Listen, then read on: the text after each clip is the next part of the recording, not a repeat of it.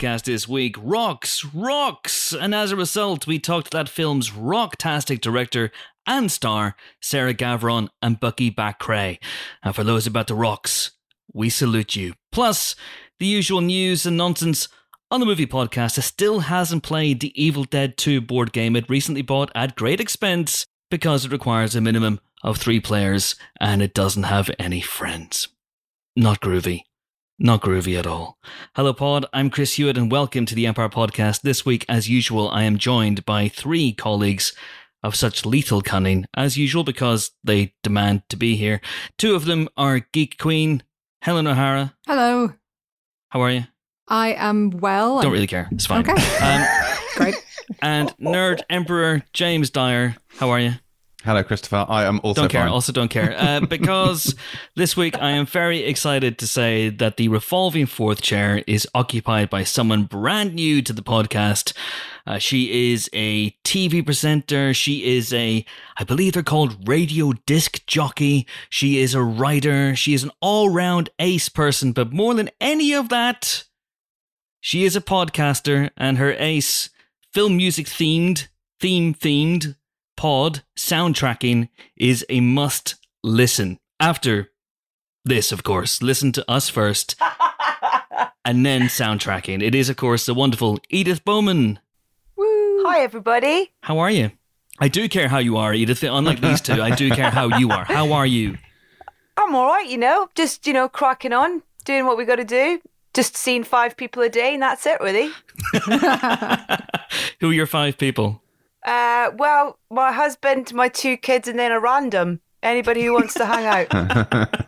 Do you have like a sweepstake, like a, a ballot? Do people? got like a rotation of people that I kind of, yeah, could I have you today? Um, so yeah, this, I mean, like today, for example, was was the, the the guy who served me coffee at the the little shop up the road, Henry's. Right. So morning, Henry. Morning, Henry. Oh, well, how's your lockdown been in general? You've been you've been pretty damn busy, I have to say. It's been, yeah, I've been slightly surprised. I, I went into an immediate panic when it started of going, what am I going to do? Um, and it was kind of quite clear early on that actually the podcast was going to be able to continue as you guys, you know, have, have been able to do as well. Because what I've found is that it's it's actually opened the doors wider in terms of the types of people that I've been able to access. So um, I've been desperately trying to get like Ludwig Göransson, for example, forever on the podcast. And then it's because we are doing it remotely, because he Mm. wouldn't normally be part of the touring party promoting necessarily. Um, it's like, yeah, yeah, come in, yeah, of course, yeah. How long do you want? Uh, what? um, and and then Terence Blanchard, you know, um, Spike Lee's um, sort of go-to composer as well. That's been for me the lovely thing. And then yeah, all these kind of random remote Q and A's. The weirdest thing I think was maybe hosting the international press conference for Tenet with uh, with Chris and Emma Branagh, Batman with COVID, I imagine when we did it. So Yeah. he must have actually been like COVID heavy at the time. um, Ludwig and Elizabeth Debicki, and it was kind of so odd. We were all just like doing this and Wow. having chats via cables. And and so how was that? You know, at, at, so at, at a press conference, was it very much like Branagh would start speaking and then someone else would start speaking? You go, oh no, sorry, no, no, you can, no, no, yes, no. Anyway, saying about ten, was it like that, or, or was their technology much much better? Well, it started off fine, and then when we started doing the inversion element of it, that was when it got way complicated for me. when the blue team kicked in. Yeah, Well, as soon as Aaron Taylor Johnson rocked up, it was like, "Stop, everybody!" a temporal pincer press conference. here to explain this press conference is Aaron Taylor Johnson. What is happening? Branagh's starting at the end of the press conference and working his way back, and nobody one knows what the Oh. hell is going on. But uh, that I must love been. Branagh. I love He's so good, isn't he? He's oh, so good. he's brilliant. He's brilliant. Yeah. we forgot to mention on the show last week. I don't know. Actually, I'm not sure if this came up after we recorded the show, but uh, this is particularly pertinent to, to Helen and myself. That he's making a semi autobiographical movie set in and shot in and called, in fact, Belfast, Hey. which Mm. is tremendous. I know someone who's in it and filming at the minute. Really? Oh. That's exciting. Yes. That's exciting. I'm wondering if I can combine a set visit with a trip home to see my family. But uh, That'd be They're, quite in- nice. they're actually filming in Berkshire at the minute, so there we go. It might be a little That's bit closer. not right. Not Belfast. Oh. Outrageous. They've got that completely wrong. What's- what's? Probably shouldn't be telling you that, but never mind. Who's their locations manager? I, I demand to see them immediately. That person should be fired. But Edith, for people who may not have listened to soundtracking, and obviously Yeah. we The besmirch them, the fools. Uh, what what is it? What can you can you set it up for for us? Yeah, it, it's it's my weekly podcast where I speak to film creatives about their relationship with music. So even though it's called soundtracking, music's obviously a very big part of it and the kind of I guess the foundations of it. But it's about talking about people's relationship with music, both professionally and personally. So we've had um, you know, directors, producers, composers, writers, actors on there. So um, we don't we have really uh, music supervisors we have really wide goalposts but for me it's just about having a conversation about the two things that i love music and film Mm. um, and so it's yeah I, it, we're 210 episodes or something in so i think since we launched it four years ago we've missed two episodes which it's just Wow. me and my Wow. friend ben that make it as well so i kind of book all the guests and do all the interviews and record it and then send it to him and he's like my kind of obi-wan of of sound and does all his kind of wizardry and and jedi skills on it and makes it sound amazing but i absolutely love it it's a proper passion project and yeah and i get to speak to people like you know around Joker, we did Todd Phillips and and Hildur Mm. Guðnadóttir. You talk about that Mm. kind of, and it was lovely to kind of hear how influenced the production was and the performances were from her score as well. So, yeah, I love it. I love doing it. I love making it. Where did it start from for you? Well, it kind of started off as a radio show that I was doing, and then the um the radio station didn't would couldn't give me like a weekly slot because it was a kind of rotating slot, um, and so I was a bit like, do you know what? I, I reckon I can do this on my own. So it was. You know, when podcasts were not what they are now in terms of there, there was loads around, but they weren't. It, it was still quite a new thing, and so we kind of worked with a couple of people to help us kind of launch it and then it took us a couple of months and the first person that we actually recorded was jon favreau but then the first episode that we put out was ben wheatley uh, and ben has been and i love ben and i'm hoping we can we can get him um, on for his new film as well but he's been Yeah. on i think three times now um, and we had a great episode actually where we did him and clint mansell together Yes. and those are nice moments as well. And you know, I see you quite a lot, Chris. You know, at the ju- when we used to do junkets, you know, in You person junkets? and stuff. In the Real time. people, yeah, with the biscuits and the tea and the Oh. snacks, um, not made by you or having it put in your dishwasher. you know, I remember hearing you in particular with the Mission Impossible stuff Yeah. um, with with with Mr. McQuarrie, and and I I got to do one with him and Lorne together as well for for Mission Impossible, and that was one of my favorites as well because it's almost like you know those toys you pull the back out of and they just they go. That's what it was like with the two of them. it's like okay, Mhm. talk about, and it, they just went. It was so fascinating. So yeah, that's kind of where it came from. You ask Chris McQuarrie how he is, and four hours passes. Yeah, do you know his wife's a bowman? I did- Really? I didn't know that actually. Any relation? He, uh, I don't. Well, I, I, would like to hope so, but he came up to me at the the Beatles documentary that Ron Uh-huh. Howard directed, Yeah. and he was there just as a guest. And I'd done some stuff with. I think I might have done the podcast episode a couple of weeks before, and he sort of waved from afar, and then he came up and brought his wife up and went, "My wife's been desperate to meet you. She's a namesake," and she was like, "Bowman, meet Bowman," and um, I was like, "Oh my god, I love this." uh, Jason Isaacs' brother-in-law is called Chris Hewitt. Wow. No. True, true story. Fact fans. Julia Stiles' middle name is O'Hara. So, no way. I mean, it doesn't get much bigger than that. So, And I have Danny Dyer. Let's move on. hey, people love Danny Dyer, James. I thought for a second, Jimbo, that you would absolutely have brought up the fact that there's a character in a Jack Reacher novel called James Dyer. That is true. General, first one star general James Dyer. I like to think I like to think it's based on my life. I nearly passed out at the um, uh, Spider-Man film when uh, Tom Holland put the glasses on, and, and it was like Edith. And it's like, no way! Even dead, I'm the hero. Blew my mind. Yeah. I was like, um, like me. That's it. Thank you. And wait, Hawkeye is a bowman, so it's just it's all there. All there. connected. It's You're all all connected. over the Oh. MCU. Wow. Amazing. Hello? Yes, I'll be there immediately. But we're going to start this week's show with uh, the listener question, not the film fact section. Oh, we're Oh, going to see how a we go time wise. I know, It's I know. almost like that's no longer a thing. It's going to be a thing. I promise you it's going to be a thing. Not least because a listener wrote in with a great name for it. You know the way we change the name every week? Someone wrote in at Musatov, wrote in with the perfect name, which is going to be the permanent name, the three fact structure. I mean, that's that's perfect, Three right? Except there are four facts, so I suppose you There are don't bring three, one. there are either. three facts. Yeah, I don't true. get to do a fact. That's a good point. Aha. It is three facts. So we might do that one near the end if we have time, because we're a little bit pushed for time this week. So we're going to start with the listener question. And I think this is one we've done before, but now we're in our eighth year.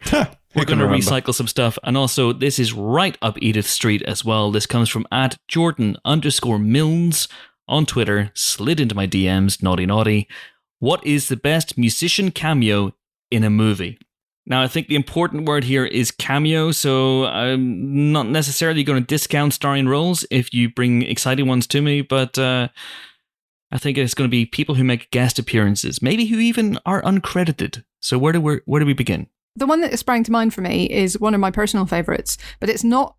I'm not sure if it's a cameo, and it's certainly credited, and that's Tom Jones in Mars Attacks, which is just a great, great, great performance, and I love it. It's small, so it's not like a starring role, but I don't know Yeah. if it's small enough to be a cameo. But I love it. I accept it. yeah.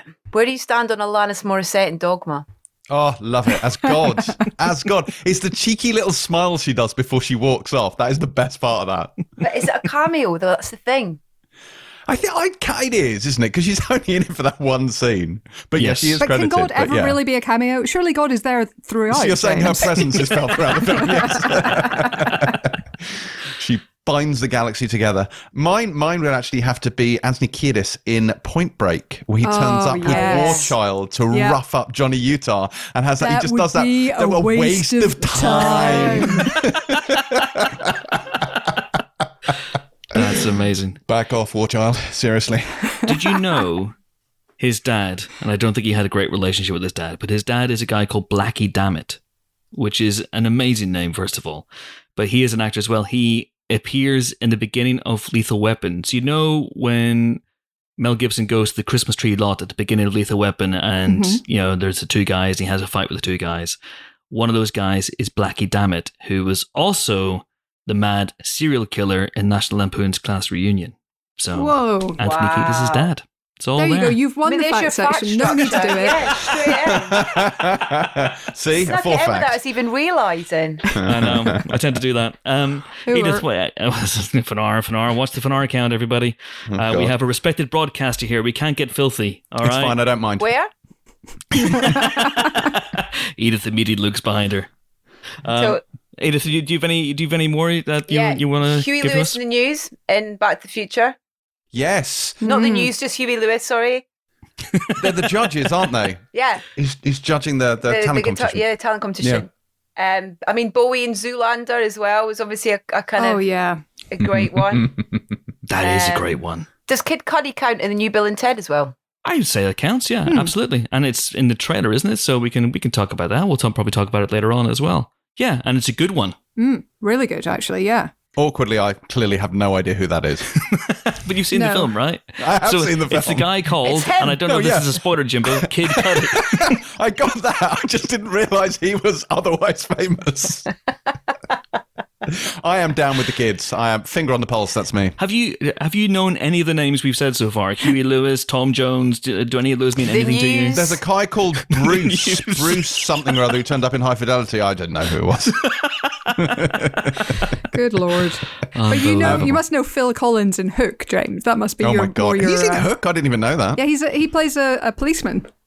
Really? At the beginning I saw when- Hook once when it first came out. I've never Oh. revisited it. It's a Most people don't. Most people I don't. really want to watch Hook. I will say, however, that Jarvis Cocker is Harry uh, leader Potter. of the band The Weird Sisters in Harry Potter and the Goblet of Fire. That's right. So, yeah. mm. Yeah, Ian Brown was one as well, was he not? yeah. Yeah. in Prisoner of Azkaban. Yeah. Mm, Ian Brown. Mm. Yeah. yeah. Ah, he's been interesting these recently, oh my hasn't he? Oh my god, yeah. Wear a mask. What would Harry Potter do, Ian Brown? He'd wear a mask. Unbelievable. Accio mask. He'd have a spell to get rid of COVID. It'd be fine. Um, I, I, I don't know. I can't get past the first suggestion, which was Tom Jones and Mars Attacks. Not least because the film ends with him about to perform. It's not unusual. It's one of my favorite mm-hmm. endings to a movie. Yeah. and he has. Uh, doesn't he have? There, there- there's like a deer and a dove and Annette Bening, and everyone's Yeah. happy because the Martians have been dead, and the music starts, and he's about to bop, and then the film ends, and it's just absolutely good. glorious. I love that film. And he's so terrible in it as well. and I mean that with the greatest of love and respect because he's Tom Mother Effin Jones. But yeah, Not as bad as Bob Dylan in that film with Rupert Everett. Which Do you remember one's that? that? film? Hearts of Fire. Plays a character called Billy Parker. Hearts of Um, Fire. It's so bad. But I also like, uh, I do like the David Bowie one in Zoolander. Oh, he does good. an amazing cameo as well in Into the Night. Extras? Extras, extras also. But uh, John Landis's film Into the Night, yes. which is tremendous from about 1987. Jeff Goldblum, Michelle Pfeiffer, wonderful LA crime odyssey movie. Really, really bizarre. And he plays an English hitman called Colin, and he just shows up randomly out of nowhere throughout the film. They stud you know, Bowie's appearances throughout the movie. Well, that's the thing. Is like, can that be classed as a cameo though, as a as a musician because he's also an actor. Musician turned actor, Actor. but he's great in Zoolander. Oh, he's yeah, Perhaps so I good. may be of some assistance, and then he judges Let's the walk dance. off. Let's dance. I forgot that. He's so I forgot good. that. Yeah. Um, how about basically everybody in the Blues Brothers, um, but particularly, particularly Ray Charles and Aretha? Absolutely. oh, amazing. One of my favorite films of all time. It's so good.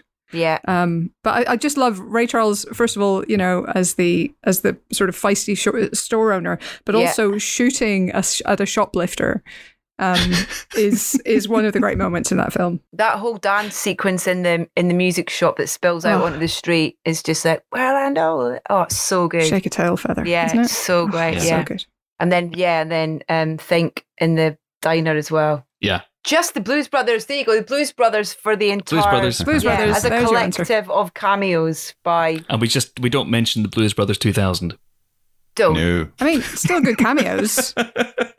the The other band is basically, uh, you know, an insane. The uh, the other band at the Battle of the Bands isn't that? Uh, oh God, I've forgotten everybody in it, but it's everybody in it. Can't remember that film at all, but I just remember it being terrible. There's a reason for that. Yeah. It's BB King leading the other band basically, and with people of similar eminence behind him. Isn't Eric Clapton in that band and everything? Like it's crazy. so, spoiler: the Blues Brothers lose the Battle of the Bands. Oh no! I've Oh, forgotten no. that. I've forgotten that. Um, so Drew Pearce, the uh, Oh. writer of Iron Man Three and the director of Hotel Artemis, uh, I think he's a friend of yours as well, Edith, isn't he? He is, yeah. We were in a band together. No Yeah. way. Do you want me to show you a quick picture? Yes. Hold on. On my wall outside my house. These are the unexpected nuggets that we get sometimes on the Empire podcast. I did not know that. There's Drew there, Edith has returned. and that's Jez. Oh my god! That is amazing. we were. He's called Woodchuck. The band was called Woodchuck. Yeah. You got to tell us about this band. Um. Well, Drew, Drew was writing. He's always he's mad at music, and he's always writing. And we weirdly met in London when I came to London, but we had his he has family who live really close to my family up in Scotland, and we became really good friends. Him and and his sister Jilly as well. And um, and then yeah, he just asked me if I'd be interested in coming and doing like backing vocals on his kind of little. You know, side project of this kind of singer songwriter thing. And yeah, it was great fun. We played at the Hope and Anchor up in Islington and that's where that picture was taken. And then I got, I think I was off to do a travel show or something, and I just felt really bad that I couldn't kind of commit to stuff, or yeah, I felt mm. like I was kind of letting him down. So I sort I said, "Look, I love doing this, but I think you know you're, it's so great what you're doing. You should probably get somebody else to do it." So I think because I've got to be, you know, I'm going to be away for the next six months. Hmm. So then he got um, someone, uh, this girl called Amy, in to to take over, and they are now very happily married with two children. Um, so yeah. Uh, but yeah, Drew's awesome. He's brilliant, and he did this um, thing where I think it was for the first Iron Man film, or it, actually, it must couldn't have been because I don't think he was in that world yet. It was whatever Hmm. point he was in that world, and he was, you know, obviously working with Robert Downey Jr. and Feige and stuff by that point. Yeah. And anyway, I was hosting the premiere, whatever film it was at that point. And uh, as I was kind of on the little stage at the red carpet, oh, do you remember premieres? Oh man, um, they, uh, Downey Jr. comes up the stairs and he goes, Woodchuck! And I was just like, oh shit. Drew's told him. Drew's told him about the band. It was just, yeah, it was very funny. But um, you should have replied going, The Futurist, after his album he did that time, and that would have been good. Oh, my wow, I've never heard that. Oh, yeah. There's a joke about it in uh, Captain America Civil War. That's the only reason I know about it, but you know. Oh, is that why they call him? Mm-hmm. Ah, I gotcha. go. All right, I gotcha. There's your fact. That's a great one. Wow, these little Thanks, sneaky thanks. facts Well- that have been snuck in. That's the fact section all done. I was about done. to say that's done with it. we This don't whole need to do it at all. podcast is the three fact structure. Um, that's amazing. Wow, Yeah. I did not know you guys were in a band together. That's that's tremendous. But the reason I brought Drew up was that he uh, recently we had an issue of Empire in which we asked loads of filmmakers to uh, supply lists of some of their favorite films, and Drew, I asked Drew to do one, and he sent um, a list of musicians in movies. Some of his choices are, are are wild and off the wall. So, you know, you got the likes of Debbie Harry in Videodrome, and that's, Mm. that's a great one. Art Garfunkel and Carnal Knowledge, Tupac Shakur and Gridlocked. Mhm. Um, then he goes, Jimbo, I don't remember this at all. Alex Van Halen in Robocop. Do you know who Alex Van Halen is in Robocop? It's not ringing a bell. No. I mean, it's about 80 years since I watched Robocop. I mean, No. yeah. I never questioned him. I just kind of went back. What a great list, Drew. And then I never actually went, who is Alex Van Halen in Robocop? because he forgot to actually mention who he plays. he just kind of said Alex Oh, Van yeah, Halen in remember Robocop. him. Of course you do. You Yeah. remember when he was in that film. Obviously. So if anyone here knows who the hell Alex Van Halen plays in Robocop, because I'm refusing to look it up. Apparently, according to Robocop trivia, and this is coming from the internet, I don't know, despite an uncanny resemblance, the actor who played Kiva Rosenberg is not Eddie Van Halen, nor is it Alex Van Halen. The actor's name is James something or other. So Drew got it completely Ah. wrong. It's possible. Bloody hell. Are you going to tell him or shall I? It's the hippie guy. You remember the you know the hippie guy in uh, in in Robocop with the with the with the curly hair. The hippie guy with the curly hair. Yeah, he's Robocop. on the TV. He's like he's interviewed on the TV. I'm, I only very vaguely remember, but I think that's who it is, I don't remember who this person is. or, or rather, anyway. who it isn't. But I yes, uh, but to, to see Drew's full list, to read Drew's full list, are we putting it on the internet? I'm not sure if we are, but it's in the You most should. recent issue of Empire, which is now off sale. So uh, you're going to have to get a time turner or something like that. Ask Ian Brown; he knows Harry Potter, so he can sort you out with that. Uh, but unless anyone's got any other ones they want to throw our way, I do, I Oh. do. I want to mention because we mentioned Anthony Kiedis. I should also mention that both Flea and Yeah. Aimee Mann are among the nihilists in The Big Lebowski, which is pretty good. He's in quite a lot of films. Mm, yeah, yeah. he pops up Yeah. here and there. He was. He had a big role in something. Uh, oh, uh, Queen and Slim. Yeah. yes, He's in Queen and Slim. He's one of the he's Driver? half of one of the couples. Yeah. Mm. I will say I was a big I was a big grunge child in the nineties. So singles, uh, Mm. singles was a big big one for me because Chris Cornell wanders up and laughs at a car alarm at one point, and various members of Pearl Jam turn Pearl up, Jam, yeah. and lots of other people from the Seattle scene. But the Seattle scene. But the most random one I think of all is do you remember in American Pie during the infamous webcam sequence? remember this? One of the groups of people watching the live stream are, for some reason, Blink 182 and their monkey. Not a euphemism. 100% true? Don't know why. Wow. really Yes, okay. Yeah, they're just really into internet video. perhaps. and are they are they playing themselves, or is it just I don't know. I don't think they're ever named or referred to. They're just sitting there and they're watching the live, you know, porn stream well? with, okay. with a monkey. Every answer to the listener's question should finish off with Blink 182 in some way, I think. And a monkey. and a monkey. monkey. Ideally, a monkey, if you Ideally. can. Uh, and on that note, that is it for the listener's question. If you want to get in touch with us on the podcast. There's only really one way to do it at the moment, and that's on Twitter. You can slide into my DMs. I'm at Chris Hewitt on Twitter. I do leave my DMs open, which is perhaps ill advised, but there you go. Um, you can also just respond to a panicked tweet of a Thursday. I tend to do that quite a bit when we don't have a question. or you can just respond to any tweet that I do, any of my hilarious and amusing and original tweets. You can just reply to it, usually with stop or why or Chris or no.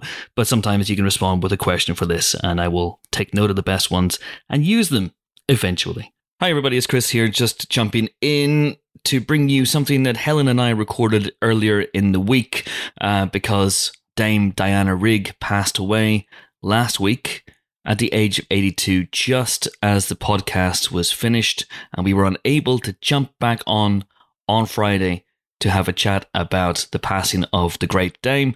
But Helen and I did jump back on earlier in the week and had a bit of a natter about the great Dame Diana Rigg. Here it is.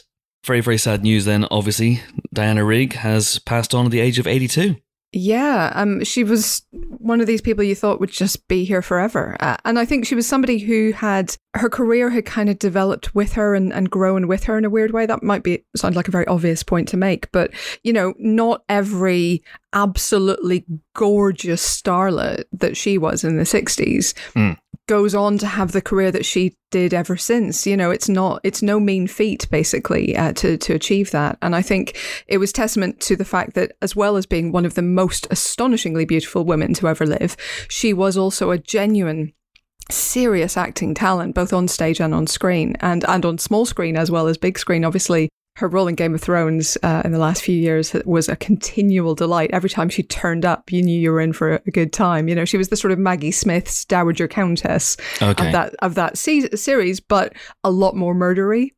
Which is what I think we can all agree the Dowager Countess, you know, has been missing this whole time. But yeah, she she was just absolutely fantastic in this in in that show, and and in pretty much everything I've ever seen her. in. you know, she was um she was just kind of dependable. Anytime she turned up, you thought, oh, now we're in for a good time. Mm. Oh yeah, Diana Rigg's here. It's all going to be good. This may feel like a, a a rather redundant question, but were you an Avengers fan? I know you're an Avengers fan, but did you? Because I, I grew up watching the new Avengers, the ones with obviously Patrick Macnee as Steed, Mm. but uh, the ones with Joanna Lumley, and the earlier Avengers, the ones in which she played Emma Peel. Uh, I only caught up with, with some of them later in life. What about yourself? Yeah, I, I, I saw a few sort of repeated on probably BBC Two or something um, back in the day. I, I, but I wasn't, you know, I wasn't into those shows the way that people who I think grew up with them were. I was reading actually this week in some of her obituaries about her um, fight for equal pay in that. So in her first Yeah. series, she was only paid 150 pounds a week. Uh, she fought to get up to 450 pounds a week uh, for the second year. And apparently nobody supported her. Nobody, not other, not other women in the industry, not her co-star Patrick Macnee, um, and the press were like, "Oh my God, she's so mercenary," um, you know, And quite rightly so, and as quite well. rightly so. Absolutely, she was a major part of that show's draw. The, the the the so the fact that so many people remember her from the Avengers, um, Hmm. even over Joanna Lumley, you know, that's that's and real Honor testament. Blackman and people like that as well. Yeah. calling her Bond girl a Bond girl feels again really reductive Mm. because Tracy in On Her Majesty's Secret Service is not a Bond girl um, by any stretch of the imagination. She's uh, not even every bit Bond's equal. She's every bit Bond's superior Mm. and manages to completely overwhelm him and uh, reduce him to his component parts in so many ways. and he falls head and heels, uh, head over heels in love with her. And uh, this is a Lazenby Bond, of course. Mhm. Lazenby's only Bond. And famously, that movie ends with her being killed by Blofeld. It's one of the Absolute bastard. maybe the best ending of a Bond film, you know, with him cradling her lifeless body and saying we have all the time in the world, and it's all very, very sad. But Mm. her performance in that in that film is truly incandescent. Yeah, I think it was a sort of a um, a prototype almost for all these, you know, strong women who kind of came later. And and I mean, I think in some ways so, so was her whole career. I mean, you know, Emma Peel in the Avengers was very much one of the original models of of that of that character, wasn't she? So um so it does kind of make a certain amount of sense. Um but yeah, you know, not a Bond girl, but a Bond wife. That sounds wrong as well, doesn't does it? sound, it does it just doesn't sound right. Look, she's cool. I think that You know that's the takeaway. hmm She's not the Bond girl. He's the Tracy man. in that film. Yes. Yes. And also, I read in the aftermath of her passing, I read that she, obviously, she, she had, I never met her. I, I don't know, did you ever have the, I, the don't, pleasure? I think I've been in the room. I think, I've, you know, a, a large, very crowded room, but I think that's Right. it. Okay. So never met her. I never had the pleasure of her company, but I understand she had an incredibly waspish and devilish sense of humor. Uh, and she compiled, I don't know whether this is still available, but I saw evidence of this on, on Twitter, so it must be true, um, that she compiled a book of terrible theatrical reviews. Amazing. And she published this in the 19, not of her work, but of just Mm. generally really, really horrible, spiteful theatrical reviews by people in, you know, by snooty people Amazing. um, which was really really funny uh, as well. And about, you know, everyone I know who worked with her was absolutely devastated by her passing. Uh, obviously, her last movie is going to be Edgar Wright's Last Night in Soho, which would have course, been out by now had it Mm. not been for the dread COVID. Uh, we're going to get to see it hopefully in cinemas. I think next April. And Edgar was obviously very very warm and heartfelt in his praise for her on on Twitter, and uh, I can't wait to see what she does in that movie. Yeah. yeah, I, I, that's it. I mean, like I say, every time she turned up, you're like, brilliant. Now it's on. Now it's happening. yes. Whatever, whatever's going to happen next is going to be good. So, um, so Indeed. yeah, she will be sadly missed. yeah, she was absolutely tremendous and a, a huge loss. Dame Diana Rigg, who passed away at the age of 82. Okay, so that was a bit that we recorded earlier on the week, and now I return you to our regularly scheduled podcast programming. Okay, so that was the listener question. Now it is time to delve into this week's movie news. And, you know, it feels like everything is music related just because Edith's on the show, but I promise you it's not that. We have no power, for example, over the release date of Bill and Ted Face the Music. That was just, that's just random. That's just coincidence. But we should start off with the news that there's a Madonna biopic on the way. And not only is this a biopic of Madonna, but it will be directed by Madonna. Edith, what do you where do you stand on this news? I am very excited about a Madonna biopic. Um, I being a big Madonna fan from a very young age. In fact, I remember one uh, Halloween dressing up as Madonna and going, as we call it in Scotland, guising, not trick or treating. Um, my friend Audrey went as the Into the Groove Madonna. I was like a Virgin Madonna, and we went round the pubs of my hometown of Anstruther, uh, guising, singing Madonna songs with a little tape recorder. I made a fortune. so I'm a big Madonna fan. Uh, however, it does trouble me that she's directing it. I love that um, that Diablo Cody's writing it with her. I think that's Yeah. exciting. But I would much prefer her to hand over the reins to someone else to kind of make it. It's it's definitely I think a risk because and, and apart from anything else, it opens you up to the criticism that's often leveled, especially against female directors. According to Barbra Streisand in a thing that I read, she she says like if a man does multiple jobs in a movie, he's described as a multi hyphenate. If a woman does multiple jobs, it's described as a vanity project, and that's that's kind of been the case. Like it's been leveled at Angelina Jolie, it's been leveled at at um, well Madonna herself in the past, it's been leveled at Barbra Streisand obviously, and so there is a bit of a risk, I think, in that in this case that it will just be dismissed as that. I have to say though, it's not. It kind of fits with her personality. Like she's someone who has, from the very beginning, freak? kind of taken control of her career, and so maybe that's kind of this is the way it should be. Like it just sort of chimes with that. I mean, and you know, we have had people very, very heavily involved with their own biopics before. So some Howard Stern played himself. Audie Murphy played himself in his bio in, in their autobiography, uh, auto, whatever's the things. Um, Biopic. so biopics, yes. There you So uh, it, you know, it's it's weird to be also directing it, but I guess I mean, get If another woman to gonna it, direct sure. it though. It's kind of you know, there's it's it's get Olivia Wilde to direct it. You know, oh my god, can you imagine? but you know, in terms of like, I just like Booksmart. I loved that film. I Mhm. just thought it was so vibrant and fresh and exciting, and the music, the way that she used music in that, I thought was fantastic. And she just wasn't scared to kind of do things and go places with that film. Mm. And I just think that she'd be a great kind of, you know, that that she's a strong woman. So I think that Yeah. if if someone were to come in to direct this, they've got to they've got to be able to hold their own. And for me, Yeah. she's someone that I very much think could, and I think she could make a brilliant version of Madonna's life. But isn't there a sense that if you are directing a Madonna movie and Madonna is co-writing it and producing it, that she's always going to be there looking over your shoulder. And so the, the best way around that is to have her direct her own project. The one thing I will say is that I don't think anybody in 20th and 21st century popular culture has controlled their image with such Mhm. Mm-hmm. um, brilliance yeah. and such, you know, and such ferve as Madonna. So I think that she would do something un- interesting and unexpected with this. People, for example, accuse Bohemian Rhapsody of perhaps overlooking some of the more salacious parts of Freddie Mercury's life, and obviously Brian May and Roger Taylor were very, very heavily involved in that. And you had a sense they were maybe sanitizing that uh, in a way.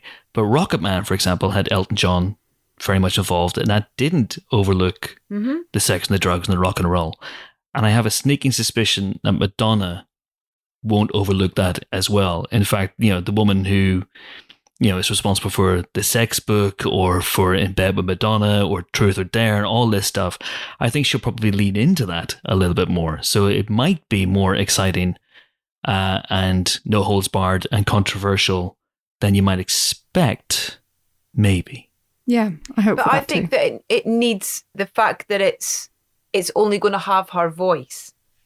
So Mm-hmm. for me, it needs to have a diff- it has it has to have a kind of a, a counter voice in terms of Yeah. questioning those choices because she obviously sees her life through her eyes, and Mm. so you need that outside influence to kind of to kind of go with it, to kind of you know go there and push her almost in a way because I've you know she's I, I I admire and I love that control that she's had throughout her life but I think it also got to a point where that sort of I don't know where it was kind of uh, for me anyways, as a fan questioning some of the choices that she was making with things and it's kind of Yeah.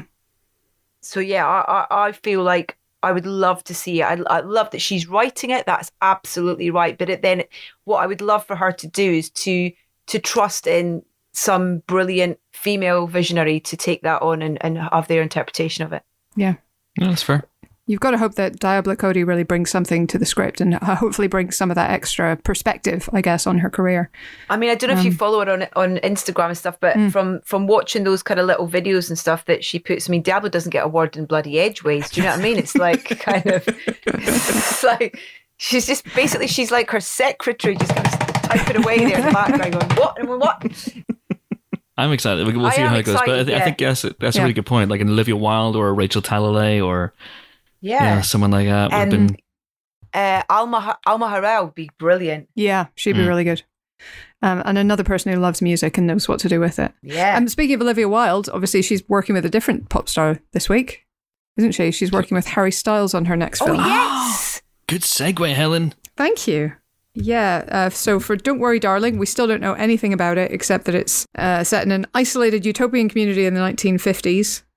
Um, he's stepping in for, yeah, for uh, Shia LaBeouf. And yes, Florence Pugh and uh, Chris Pine. So, It's an incredible cast though as well. Like Dakota Mm. Johnson, Chris Pine as well. Like you say there, it's like, wow, what is it going to be? We're very excited about pretty much anything Olivia Wilde does. Uh, Book Smart for Life. book smart for life. hashtag Book Smart for Life. Uh, very, very excited about that one as well. We'll see what happens with that in the future. And indeed, the Madonna biopic. Jimbo, you excited? You big Madonna fan? I can see you rocking out to Dear Jessie. Who rocks out the Dear Jessie? Nobody rocks out. Anyway, but anyway, I can see you loving that song. Yeah, I don't know. We'll see. Like, yeah, I, I'm. To be honest, I've never seen We, so I. To, to me, she could be the next fucking Scorsese for all I know. I'm. I'm, I'm going with a completely open mind. You That's know, good. That's waiting for the healthy, genius to though. wash over me. What if it's just about one thing in particular? What if it focuses entirely on the making of Swept Away? That's fine. In fact, that's Get probably Guy a really Ritchie good to film. direct it. Now, that We- would be a story ex husband mm, Yeah. directing wife's biopic. yeah. The big question thrown up by a Madonna biopic is who can possibly play Madge? Who can do it? Ach, there's people. I mean, I don't know their names right now, but there's definitely people. You don't know them. They, they don't go to your school. they don't go here, but they're great. My brain's just gone into overdrive, like you know, like like flicking through one of those roller dexes, just like that, going, "Who could Yeah. it be? Who could it be? Who could it be?" Somebody like, uh, what do you call her? Newton. Kathryn Newton. Kathryn Newton. Somebody like that. I reckon could do Interesting. She's got a bit of an edge. Yeah. Would you need someone who can play Depends, you know, like, are, if we're going from like 17 up to 30, or is it 17 up to where we are now? She's what in her 60s now. So are you going to have, could Madonna, oh Christ, could Madonna play herself with mocap technology? What you mean, like in The Irishman? Yeah. Um, no. Uh, I would like to see, you know, in the um, oh, what was the the the Dylan film with all the different um, I'm not actors. here. I'm not there. I- yeah, not there. o- Of, that idea of like lots of different people playing her at different stages, and even like, you know, a couple of men playing her as well. I Mm. love that kind of idea. That would be fantastic. That'd be good. That would be cool. That'd be Mm, great. yeah. I think because Elizabeth Debicki is the person who's popped into my head, although although I know she's far too tall. Um, they'd have to get uh, yeah, they'd have to get her in a in a hole next to all her co-stars, and they'd have to be on boxes. And Shout though. yeah, or you'd have to do some forced perspective thing like with the hobbits in in Fellowship. Well, yeah, like in the beginning of Lord of the Rings. Maybe she'll get a pop star to do it. Do you know what I mean? Like a kind of Gaga esque thing where she'll kind of like picks out someone out to kind of who can do the performing that side of it. Mhm. And they'll knock our socks off like Dua Lipa or something. Do you know what I mean? Kind of. Oh, that's a good shout. Yeah. Or and who's going to play Warren Beatty? Who's going to play Sean Penn? Who's going to play Who's going to play Sean Penn? who? Who could possibly play Sean Penn? That's going to be an interesting episode. I mean, Oh my there's there's God. tons of stuff to Antonio talk about. Banderas, they've got to do the Evita years. Oh my good oh my god. yeah, and then of course, was it what? What was the the film she did? Was it was it in bed with Madonna or was it Truth or Dare? The the concert film. I think it was in bed with Madonna, Bevan Madonna. Madonna. where famously Kevin Costner shows up for a cameo. And he goes, she goes, what did you think of the show? And he went, I really liked your show. I thought it was neat. And then she takes a piss out of him because he said neat. And I want Kevin Costner to play himself for that role. Hmm, hmm. So we are getting into Irishman tech here. That's what you want, really. Yeah, All these people Just for that just play scene. themselves. Yeah. yeah. Yeah. absolutely. I want Joe Pesci and Al Pacino wearing massive shoes. That's that's what I want to see. Um, but anyway, you mentioned Kathryn Newton there, Helen, and in the interest of another incredible segue, Oh my god, that leads me into talking On fire. about my favorite trailer of the year so far. And if the film that it She's not trailers, into you and Chris. I don't understand. if the if the film follows up on this promise, then Freaky may have just gate crashed my top ten of the year Mm. because this is a trailer for Freaky. It is the latest Blumhouse movie, and it is from Christopher Landon, who, as well as being the son of Michael Landon, star of Little House on the Prairie, is also the director of Happy Death Day, Happy Death Day to You, both of which took the Groundhog Day concept and applied it to horror films. And he's kind of done the same thing here. This is a project, I don't know if you've seen the trailer, check it out, it's amazing. This is a project I'm pretty sure began life as someone spitballing uh, Freaky Friday the 13th. Why don't we just do that? So, a young girl swaps bodies with a serial killer, and that's the movie. And you're going, oh my god, that's amazing. And then the lawyers go, fuck off, you can't, you can't do that. Uh, we will sue you. So now they just called it Freaky. But it's Kathryn Newton is a, a young high schooler who is about to be killed by a mask wearing serial killer, wear masks, uh, played by Vince Vaughn. And then something happens. They swap bodies, and hilarity and gore ensues. I absolutely am there for this trailer. This trailer alone may be my favorite film of the year. What did you guys uh, think of this? Yeah, it's that's an inspired high concept idea. I'm so in for it, and I think she's really Hmm. good. I mean, if you've seen uh, Blockers or Supernatural, she's I just knew you really, were really good. say Of that. course, I was going to say it. It's ridiculous. Detective Pikachu. Yeah. Yes. Yes. Oh, yeah. She's also in the Society, I believe, as well. I'm really excited because Alan Ruck's also in it, and I'm obsessed Ah. with with. I think he's brilliant in Succession's Connor. Mhm. Yeah, she's got that proper kind of, you know, that sort of almost like the Mean Girls kind of vibe of of those sort of that sort of genre of films. It feels like she's kind of got this potential to be really commercial, but also just kind of really. She can hold on to a sort of independent sort of side as well. But this Hmm. looks, this looks like a lot of fun. Mm, does loads of fun. Some of the some of the, the sequences and just that you see in the trailer when you when the s- body swapped two are kind of reunited. Just it looks genuinely very funny, and I don't say that lightly. Yeah, because James doesn't find anything funny. as we'll get to when we get to f- reviews. Yes. Well, yeah, indeed. yes, I didn't think the devil all the time was hilarious in any way, shape, or form. It's nowhere near as funny as advertised. As for rocks, I only laughed maybe three times at most. Um, Jimbo, but enough about Freaky because I'll be banging on about this every single week, I think, until it comes out and is a desperate disappointment. and then we pretend That that this didn't fair. happen. It could be snakes in a plane all over again. But anyway, there is another trailer I think that was right up James's street this week, and it's a trailer for season two of The Mandalorian. Indeed, The Mandalorian, which of course I will be discussing on the Pilot TV podcast Oh. on Monday. Good lord. but, but, but, no, this is pretty exciting, isn't it? I mean, we don't see any of the new characters. That's not a huge shock. I mean, we're not going to see Boba Fett or any of the, the new introducing Boba characters. Fett. We do see Greef Karga in, in his new outfit in there. Uh, Cara Dune is in here. We, of course, see loads and loads of Baby Yoda. Although, interestingly, when we wrote this up on the website, we mentioned Baby Yoda. We got a lot of pushback on social media. I think you're fine. We have discovered it is not Baby Yoda. It's called the child. No, no, and thrice no. It's fucking Baby Yoda. Just own it.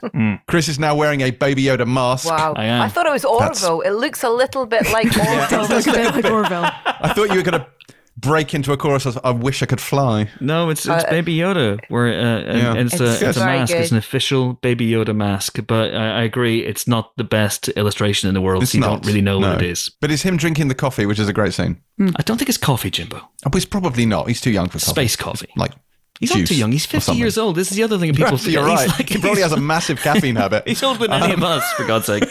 Um, so yeah, Um, there's a, a very there's a nice humorous Baby Yoda moment in this when he uh, when he suits up in his little So cot to get away from the fire, oh which is yeah, fun. so cute. And there's a hooded Jedi figure as well. And mention of Jedi. Although, frankly, one thing I don't buy from this trailer is the thought that you know when he's talking about sorcerers, magicians, Yeah. like you would know what a Jedi is. This is not this is not like a really fringe thing. You would know what a Jedi is Or at this point you? in the timeline. Or would you? absolutely would. He's been I he's refuse to growing believe up it. on the outer whatevers and hasn't been paying attention. then I didn't know who that bloke from Bill and Ted is, so maybe he's just a bit like me. He doesn't really have his finger on the pulse. He's been divorced yeah. from popular culture. I think you mean Kid Cudi from Bill and Ted Yeah, Face that's the the one. That's the one. Jedi, That's one. amazing. Uh, so Edith, this is this is going to be your your pal Ludwig. He's coming back with some more some more of those block rocking beats. I the anticipation for the Mandalorian was was huge in in our house, uh, and it was our favorite thing by a mile that we have watched in lockdown, including all the galleries uh, films as well that came along with it. I don't know Yeah. if you binged on them; they were extraordinary. Um, Hmm. I think we've watched them more than we've watched the show as well because it's kind of it's just such a brilliant thing to give up to give fans as well as those shows. I love this show. I love the kind of I love the heart that goes into it and the real kind of passion. And it's being made by fans. That's the Mm. thing, you know. When you hear them all speak in these gallery shows, you kind of go, particularly, you know, Dave and John, they are just massive geeks and they Mm. love that they've been allowed to make this show. So for me, knowing that that much heart has gone, you know, there's there's so much love behind the scenes for it. They are not going to screw it up, and I'm so excited about it. And that score that Ludwig did for the first incredible. season was just like on his big fancy recorder. I said to him in the podcast episode, I was like, because I when I was at school, I learned to play the tenor recorder, which is a slightly fatter recorder than those tiny little ones you have to play at school. And I was like, I had to play London's Burning. That was my first song that I had to play. I was like, and then he's like, Oh, wouldn't it be great if the Mandalorian theme tune was the first thing you have to learn on recorder when you start with Aw. school? And I'm like, Yes, Make that yeah, you've made the recorder sexy. Thank you, Ludwig. um, but yeah, it's so good. It's so perfect as well. And it was really interesting hearing him talk about when he was working on it that he went back to uh, listen to all John Williams stuff pre Star Wars, so he could Mm. try and get into his frame of mind of like Mm. where he was leading up to, you know, the creation of those kind of iconic suites for for the Star Wars films. So yeah, I'm excited, as you can Yeah. really tell. But also, doesn't it show you that you can have a character wearing a mask and hear what they're saying? yeah. Yeah. Chris Oh. Nolan. Throwing no Yes, shade, Mandalorian. naming no names. no, I have loved the conversations about this because I was speaking to someone about this yesterday and they were kind of going, Did you, could you hear everything? I went, No, but I didn't care. Mm. because I was in I was in it. I was in you know, I was in this experience. So it didn't You know, I'll go back and see it a third and a fourth time, sort of thing, and I'm sure I'll pick up more as I go along. But I didn't care. I've now seen ten or three times. I still don't understand. Have anything that you? I'm so jealous. Still- that's not a clue. Not a clue what's happening. But speaking, and my segue is on fire today.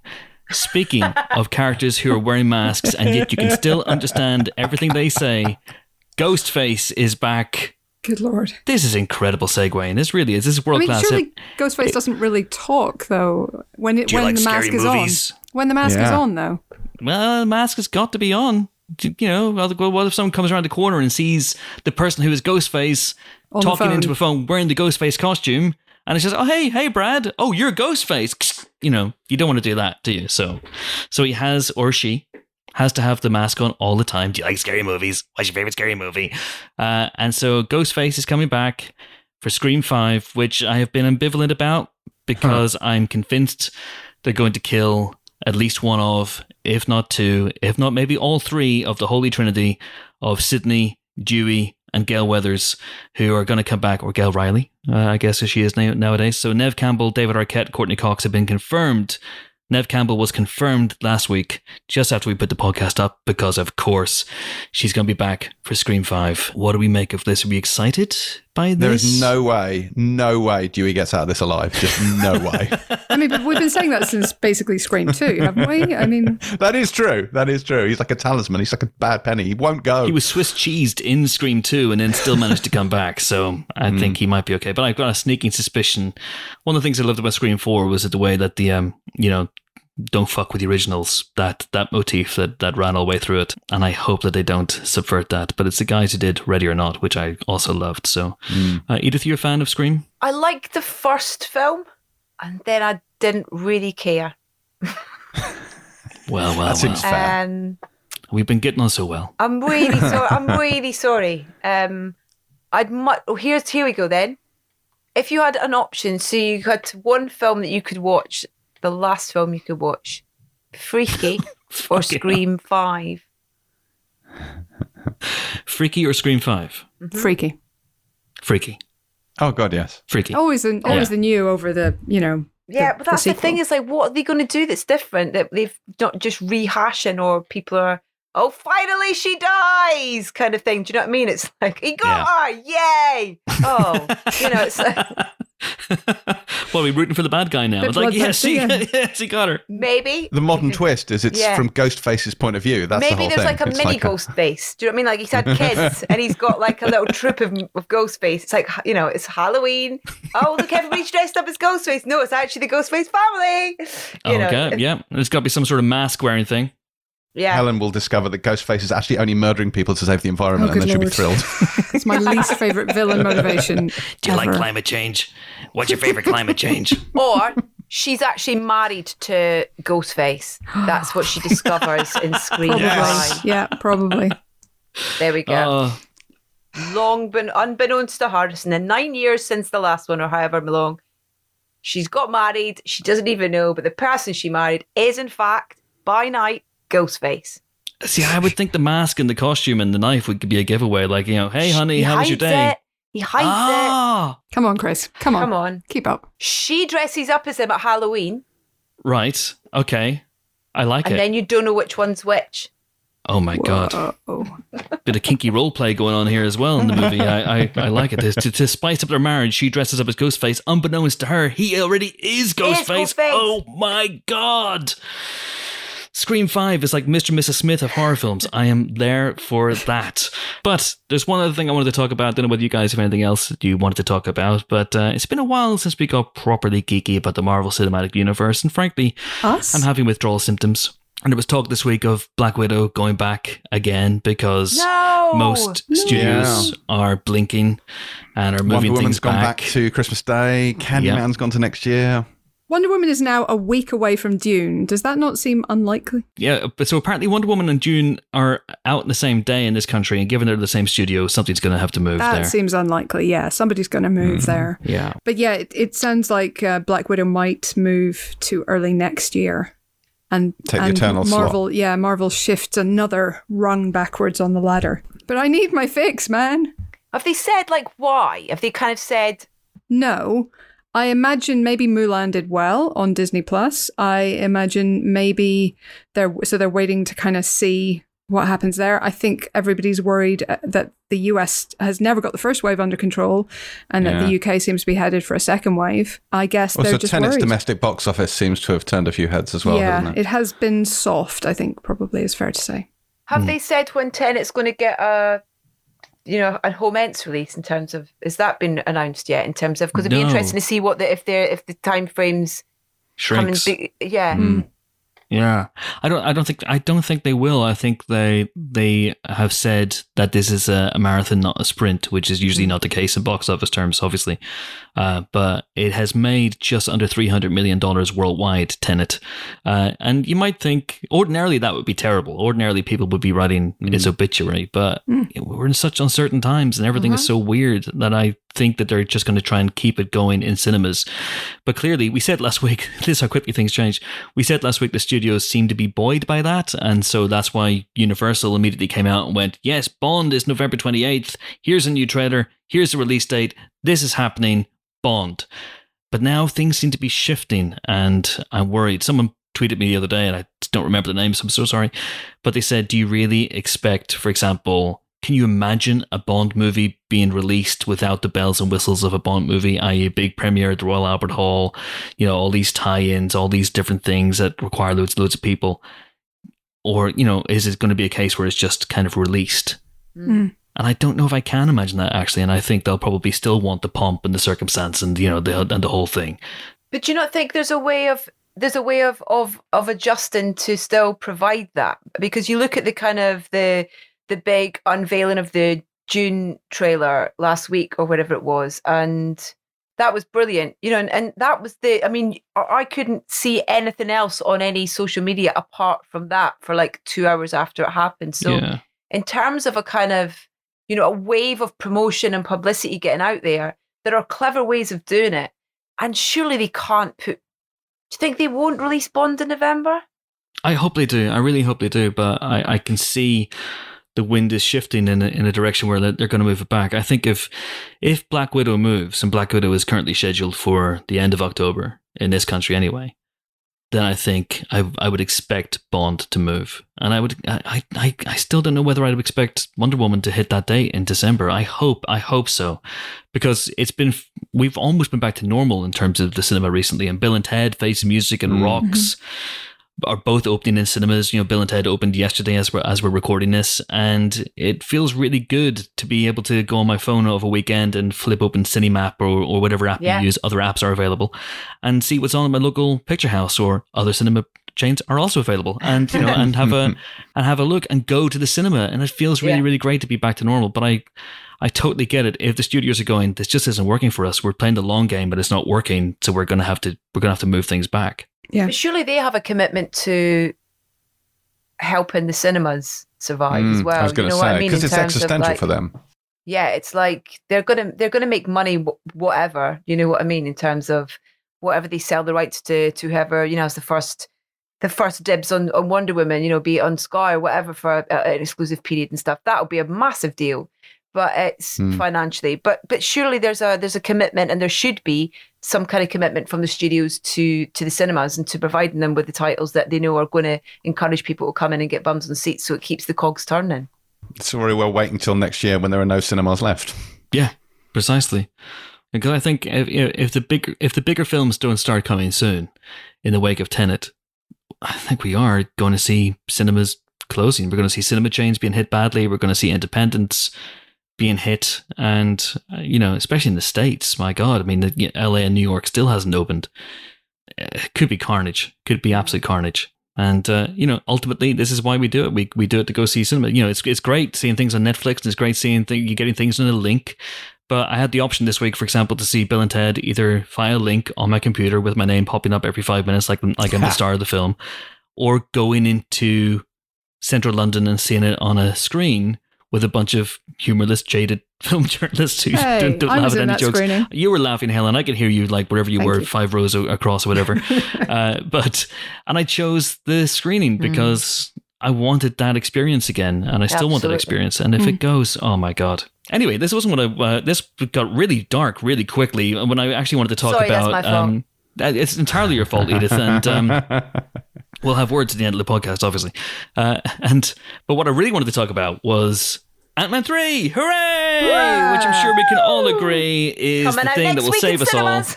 it's, it's been made and they're releasing it next week. Uh, or they will if Kang the Conqueror has anything to do with it because Yeah. Jonathan Majors, who is a star of Lovecraft Country, uh, is joining the cast of Peyton Reed's Ant Man 3 The Return of Sonny Burch, my most anticipated Marvel Cinematic mm-hmm. Universe movie. And this is really interesting because the scuttlebutt, the word on the street, is that he will play a villain called Kang the Conqueror.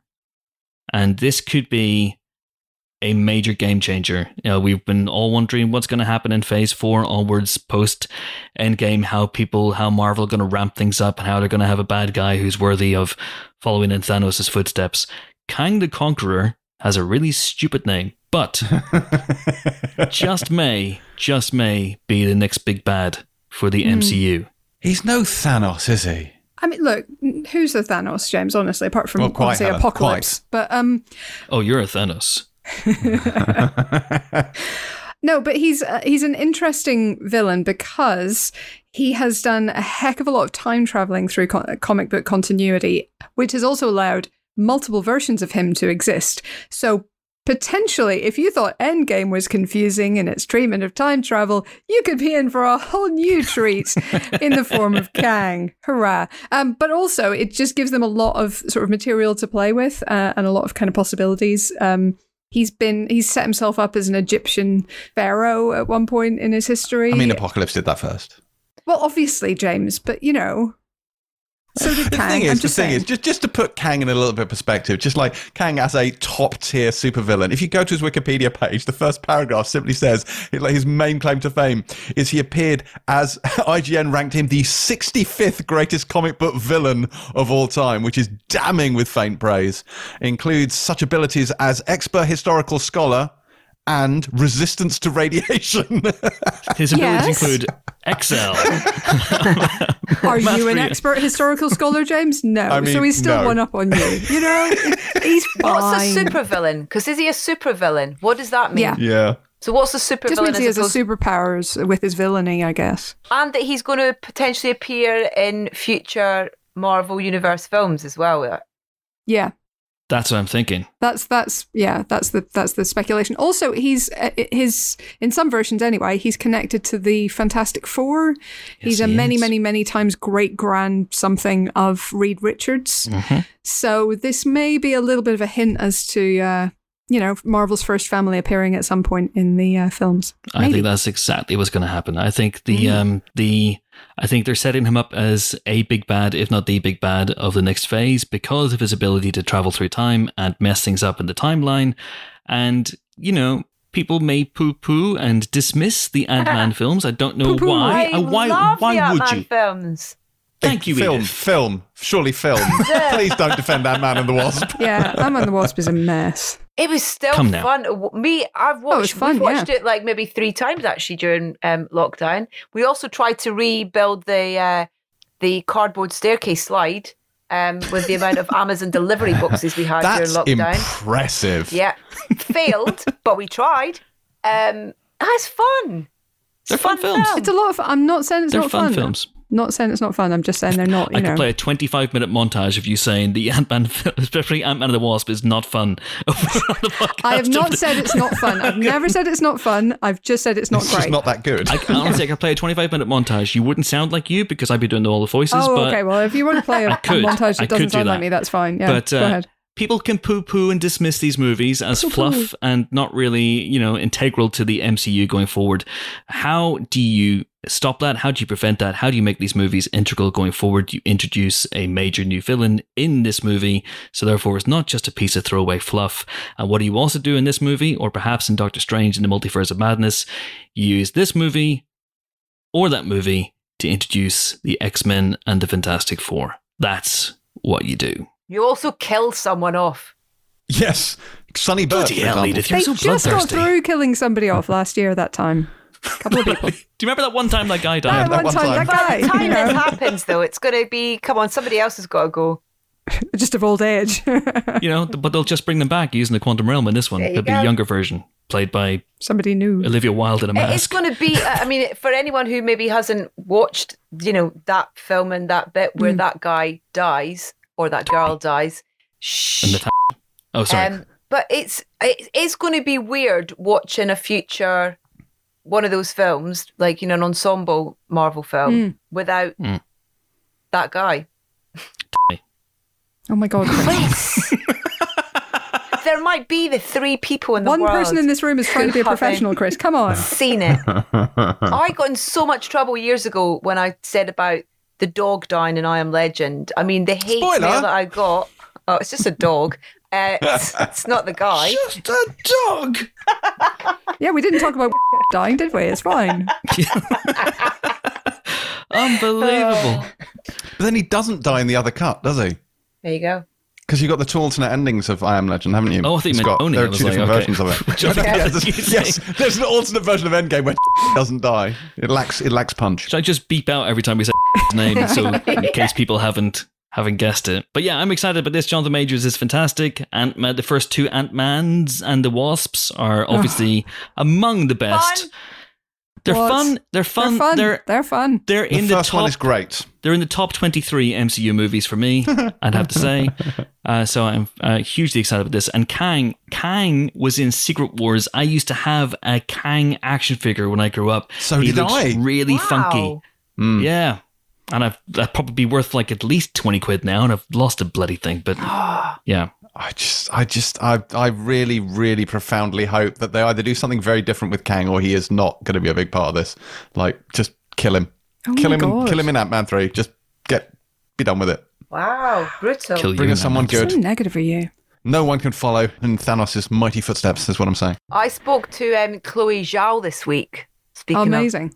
about um, uh, Nomadland, which is oh my god, it's amazing. Cannot wait. Yeah, and excited to see what she does with the Eternals as well. Yeah. Yeah. So many things to look forward to. So much, so much. I think they should all release them on the same day. Like, ultimately. Just let the best movie rise to the top. Um, that's my advice. Make sure you finish Ant Man 3 first because that will be the best one. Why? Because it has Sonny Burch. Just, anyway, I mean, is there any confirmation of his casting? No. So no. just in your heart, Chris. One does not simply cast Sonny Burch. One just starts making a movie and then he just rocks up. And speaking of rocks, are we Hey. segueing into the interview? Oh, Oh my god! I think Look we are. So I think smooth. we are. We're done. I'll go back and redo all these links later on. Uh, yes, indeed, it is time for this week's guests. And Rocks is out this week. It is one of the best British films in years. It is absolutely fantastic.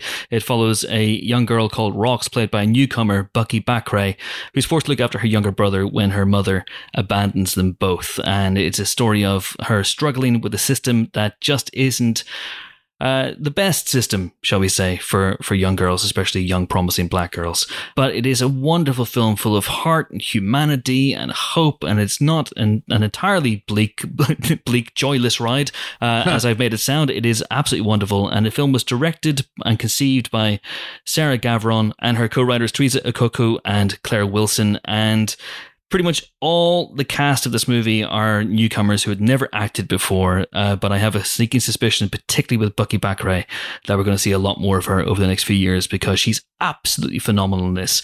Uh, I spoke to them last week over the Dread Zoom, so apologies for that the sound does dip out every now and again, and they were an absolute blast. And Bukky, in fact, was doing this from her school. That's never happened before. That's a first. Wow. Wow. Yeah. But uh, I, s- I suspect the next time she's on the Empire podcast, Was she doing it She in class be. on her phone like she does she the was film? at- she was on her lunch break, oh, okay. and none of her That's teachers. Well, well, you'll hear you'll hear it in the interview, but none of her teachers, none of her none of her uh, classmates knew she was talking to the Empire podcast.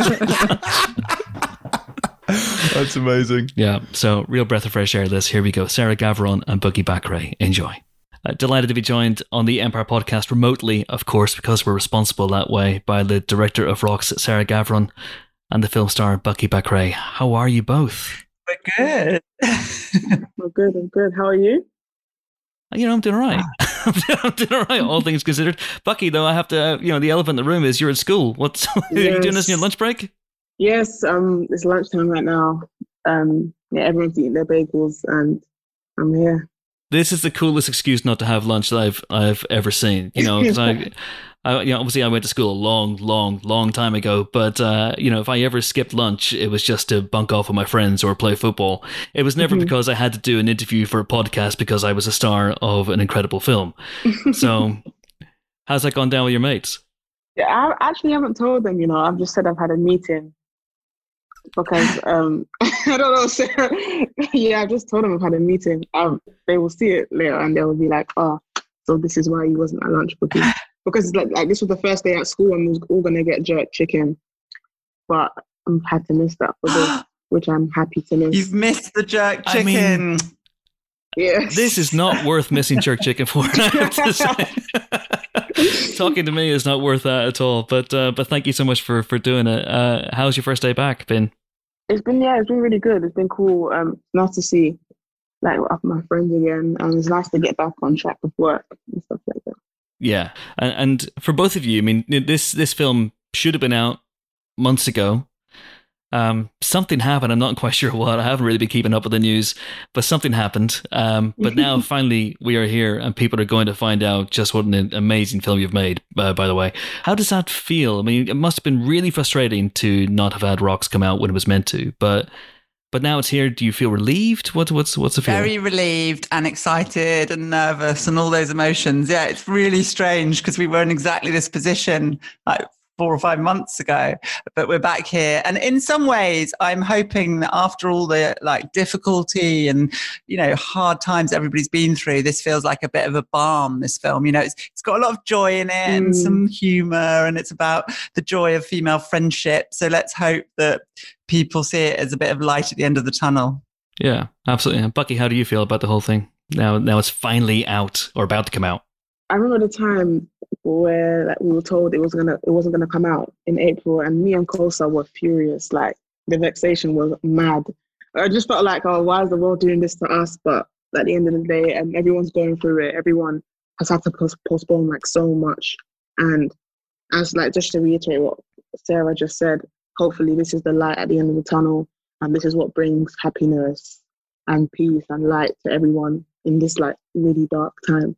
It's a film that, that does have sadness. I mean, obviously, Mm. it, it's it's a it, it could be a, from a different angle and in different hands. This could be a really really bleak, thoroughly miserable movie. And it Mm. not and a large a large part of that is down to Rocks, is down to, to Bukky's incredible performance, and obviously a large part of that down, is down to you, Sarah. Can you talk about your approach to this movie and and you know this is a movie that could so easily be about young girls being beaten down by the system and young and young black girls being beaten down by the system and there's hope here there's optimism here Yeah, well, really, that's down to the team. And it was right from the outset a true collaboration. I mean, we know all films are a collaborative um, endeavor, but this this particularly. So, Theresa Ikoko, who was the story creator and, and, and co wrote with Claire Wilson, she grew up. Um, in Hackney on a council estate, and often talks about how much laughter there was in her childhood and how much joy in amongst difficult times.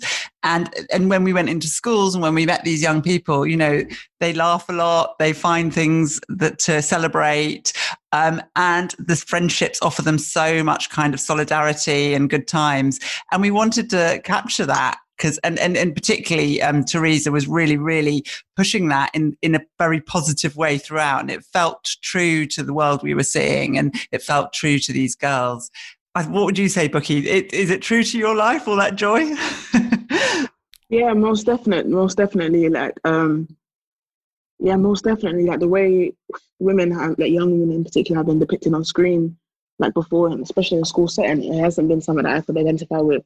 So, um, not to sound like mad, mad like egocentric. Like when I see Rocks and her friends like laughing and gisting amongst each other, like that was my secondary school experience or my high school experience. Yeah, that was that was that was how it was non-stop like every single day was just laughter bantering getting in trouble but getting in trouble for silly reasons like excessive laughing like i remember getting sent into isolation for just laughing so hard And the teacher that sent me to isolation was also laughing with us, but she sent us to isolation just so she could look like she was doing her job. That's that was secondary school for us. uh, this reminds me um, of the most surreal detention I ever got uh, at school. Was I was in economics class and I stood up to put something in the bin. I went to go and put a piece of paper in the bin, and I tripped over my chair and I fell backwards. and I decided to I decided to style it out by doing a backwards roll and so I did a, I did a backwards roll, and then I got up and I bowed to everybody, and I went across and I put the uh, the piece of paper in the bin, and the teacher gave me a detention for Shocking. that. Like, what the hell? Should have had applause, random applause. I should have had. I've never done anything as as athletic before or since. Quite frankly, what the hell? But anyway, that's just a little trip down memory lane triggered there by by by, by Bukky. And um, but it is interesting. I mean, there's there's there's a thread that runs through the film where y- you have you know the girls in the movie they're they're they're all incredibly gifted and they all have some kind of way of expressing themselves artistically. You know Bukky is fantastic at makeup. There's a, another one the, the kids is a really good rapper. They're all good at art just to some degree. And there's a little bit of a thread that runs through the movie about how that potential can so easily be squashed. And sarah was that important to you. I mean, they're, they're, at every turn they run up against authority at every turn they run up against people saying you can't do that. Well, the, the film came out of a whole workshop process where we were meeting all these young people, and that that theme came up a lot. You know what it's like. I mean, obviously, teachers are full of. I mean, schools are full of some phenomenal teachers, and we met quite a few of them. But there is something about the system that doesn't always nurture people's potential, and you particularly feel it with young black and brown girls. And it's something Theresa Ikoko's talked about a lot. How you know this idea of a plan B being like posited to them, and you know maybe not aiming as high as they could. And, and what was really striking to us as a, the creative team, the adults, we called ourselves the kind of aunties, the older sisters to all these younger sisters, was their potential. And they like every day amazed me with their intelligence and thoughtfulness and know how. And, you know, I learned more from them than they learned from me for this whole process. So I just hope that schools and institutions can get their head around young people and how much they've got to offer. And as long as there are the structures in place, you know, they're going to, they are, they've got so much to give us. Absolutely, as evidenced, of course, by by Bukky, who, uh, if I'm right in thinking, you had never acted before at all. Is that right? No, no sir. No. So where the hell did this performance come from? um, I just want to say that um, I feel like when you're amongst such amazing performers, I feel like their energy reflects on me. Like Kosar Ali, Afi, Tawida, Anastasia, Ruby, like every single one of them, Shania, they're such amazing actresses. And because they were performing so well, I was able to perform so well. And I loved film before. I loved watching film, but I watched a lot of like old American and American sitcoms. Like that was my kind of thing. And um, I don't know. I like acting is really just real life and imaginary circumstances. And because I was able to identify with rock so much, I feel like that's what Mm. made um, made things much more easier. Not to say it was easy because it was hard. I really underestimated how difficult acting is and how difficult it would be. In what way? I mean, there there there are times, I guess, that uh, not to give anything away, but there are times that rocks, for example, really really hurts, and there are moments Mm. where I imagine this it's difficult for any actor to get to a place of of vulnerability, of of tears. Um, So, how did you get there? And Sarah, can you talk about that process? How you work with, you know, now you're all actors. I mean, that's that's the thing. But at the time, I guess this is your first time. You're all non actors. Um, you know, and, and working through that process of of capturing absolute realism on film, but getting to that place where you can do that. Well, there was this Mm. moment where, uh, well, yeah, we won't give it away, a spoiler alert, but where um, there was a really sort of traumatic moment for for Bukky's character Rocks, and um, actually Theresa was on set that day. The writers were on set. There was an associate director, Anu Henrique. The producers were around, and everybody was kind of thinking, how do we how do we help her in this moment? You know, we had this sort of incredibly supportive female crew, and and that were young and Mm. from different backgrounds, and everybody was always sort of trying to chip in with how do we how do we make this a really you know creative, supportive environment? And to, and I went to Theresa and said, you know what do you think? And she went over and talked to Bukky. They like sat in a bedroom in, in the house and had a chat. Bukky can tell you what she said, but after that, she gave this really emotional performance. So credit to the team there, but Bukky pulling it out of the bag. Thank you, Sarah. yeah, Theresa, I think before we started filming, Theresa told me that there's going to be a moment. We're going to have a Viola Davis moment. That there's, there's going to be like a climax in terms of like um, Rocks's emotional journey. And she said that the, I'm Yeah. going to let you know when it's that moment. And the first thing she said to me when we was in the bedroom, she was like, this is the moment. And I was like, and I knew, I felt like the whole crew was getting pissed off at me. Not, they actually weren't because it was such a lovely crew, as Sarah said. But I'm one, I'm a person that really wants to please people. So, and I was, I wasn't getting that scene Mm. right. Sarah can tell you, we've done several takes before, and I just wasn't getting it right. I think I was even doing dry tears. But um, after Theresa spoke to me, she said, "This is Viola Davis moment. This is Rocks." Um, she was just telling me everything that Rocks had been through, and everything, and how this is the scene that people are gonna draw to. And after like a ten minute conversation, I came out there. Um, I listened to some music, and I listened to some um, film score, and I did the scene. And Sarah kindly um, told all the crew to move away. I think that's what was me, getting me a bit scared was the fact that I had to cry in front of so many people. So um, we done like two more takes after that, and I feel like those takes were really good takes. But um, before you mentioned like about the difficulty, I remember like one scene beforehand. This this scene didn't make it to the final cut, but Sarah wanted me to um, she wanted me to like she wanted some sort of like agitated like energy. And I said to Sarah, at this point, we were all too Mm. comfortable with each other. Because I said, Sarah, not today. Like, how many actors can say that to a director on set? I was like, not today, Sarah. And since Sarah got, she got like feisty. She was like, Bukky, there's never not today. It's now. And I was like, wow, like, Gavron's never really spoken to me like that. It's like, let me just, let me, let me be serious now. I'm- I keep forgetting that this was a job. Like, it really just felt like fun. I think Meryl Streep tried the same thing with Sarah on Suffragette, actually. So uh, it's it's, I have to get it's all good. you have to get feisty. You have to go Streep. Get on those marks. Say those lines. There's going to be hell to pay. Is this true, Sarah? Did Bukky make you get Well, mostly she didn't actually. Mostly she was like unbelievably professional, I have to say, and on it. But here and there, you know, the poor woman, she was in every single scene every single day during her school holidays. it was really quite an ask, but she was she was incredible. I mean, they did they did. Um, I've said this before, but they did speak back to me in a kind of you know creatively energizing manner. I'd say so.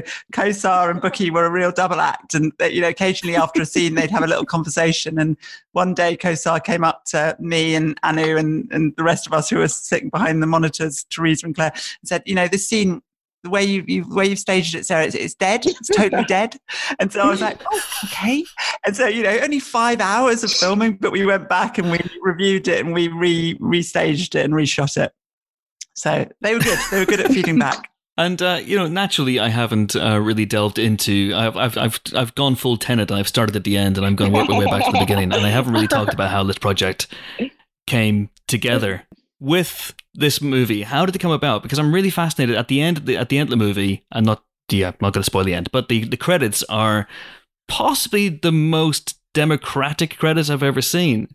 In that, you know, Sarah usually it's directed by Sarah Gavron right at the end in huge font on the on the screen, but your director's credit is buried deep in the credits with loads of other people all at the same time, which is very much saying this is a group thing. So is that how this was conceived? Is that how it this was came how about? it was conceived and it was how it was executed. And, you know, it would be kind of disingenuous to do an, to, to not credit it in that way because it really, really was this um, team endeavor. And, and right from the outset, I mean, you know, we sort of did things in an upside down, in a Tenet sort of manner because we, we cast the crew. Well, we got the, sorry, we got the actors before we got the script. So that's not usual. Yeah. You know, you know, as we know, normally you write a script and you're looking for a certain kind of person of a certain kind of height and a certain kind of build, and you go out and find them. Here, we didn't have a casting brief. So Lucy Pardee, who's the casting director with Jessica Straker, went into schools and youth clubs and found young women who wanted to be part of that journey. They all came into this workshop process.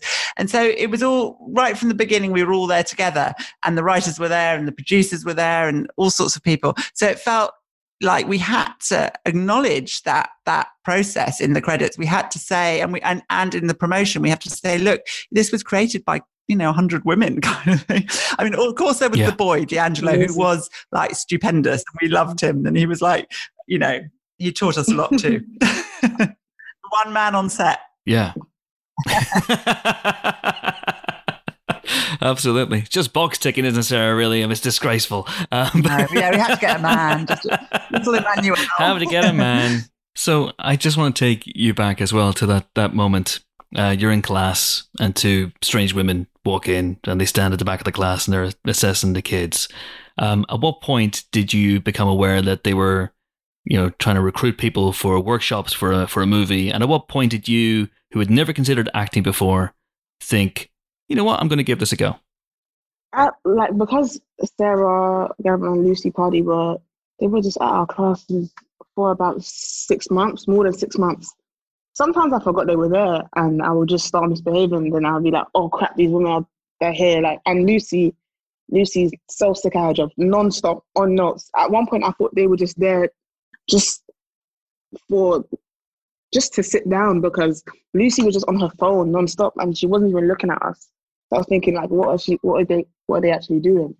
But um, I didn't actually know what Rocks was going to be until I would say halfway through the workshopping process. Like when we were invited to these workshops, um, it was like me and my friends were like, "Cool, let's just go."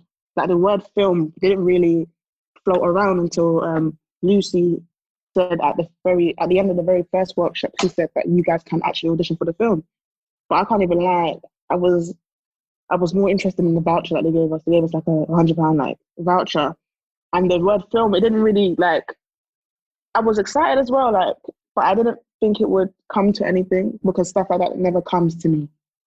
But I still went to the to the second round of audition slash workshops, and as when I got to meet more and more young women, and when the the group started to decrease, that's when I was like, yeah, like this is something that not that I wanted, but I needed this opportunity. And I remember at one point, Lucy texted me and my mum, and she said that they didn't want you anymore.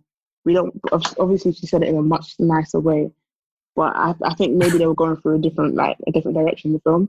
And I remember be- being so gutted, but I didn't. I I didn't let it get to me.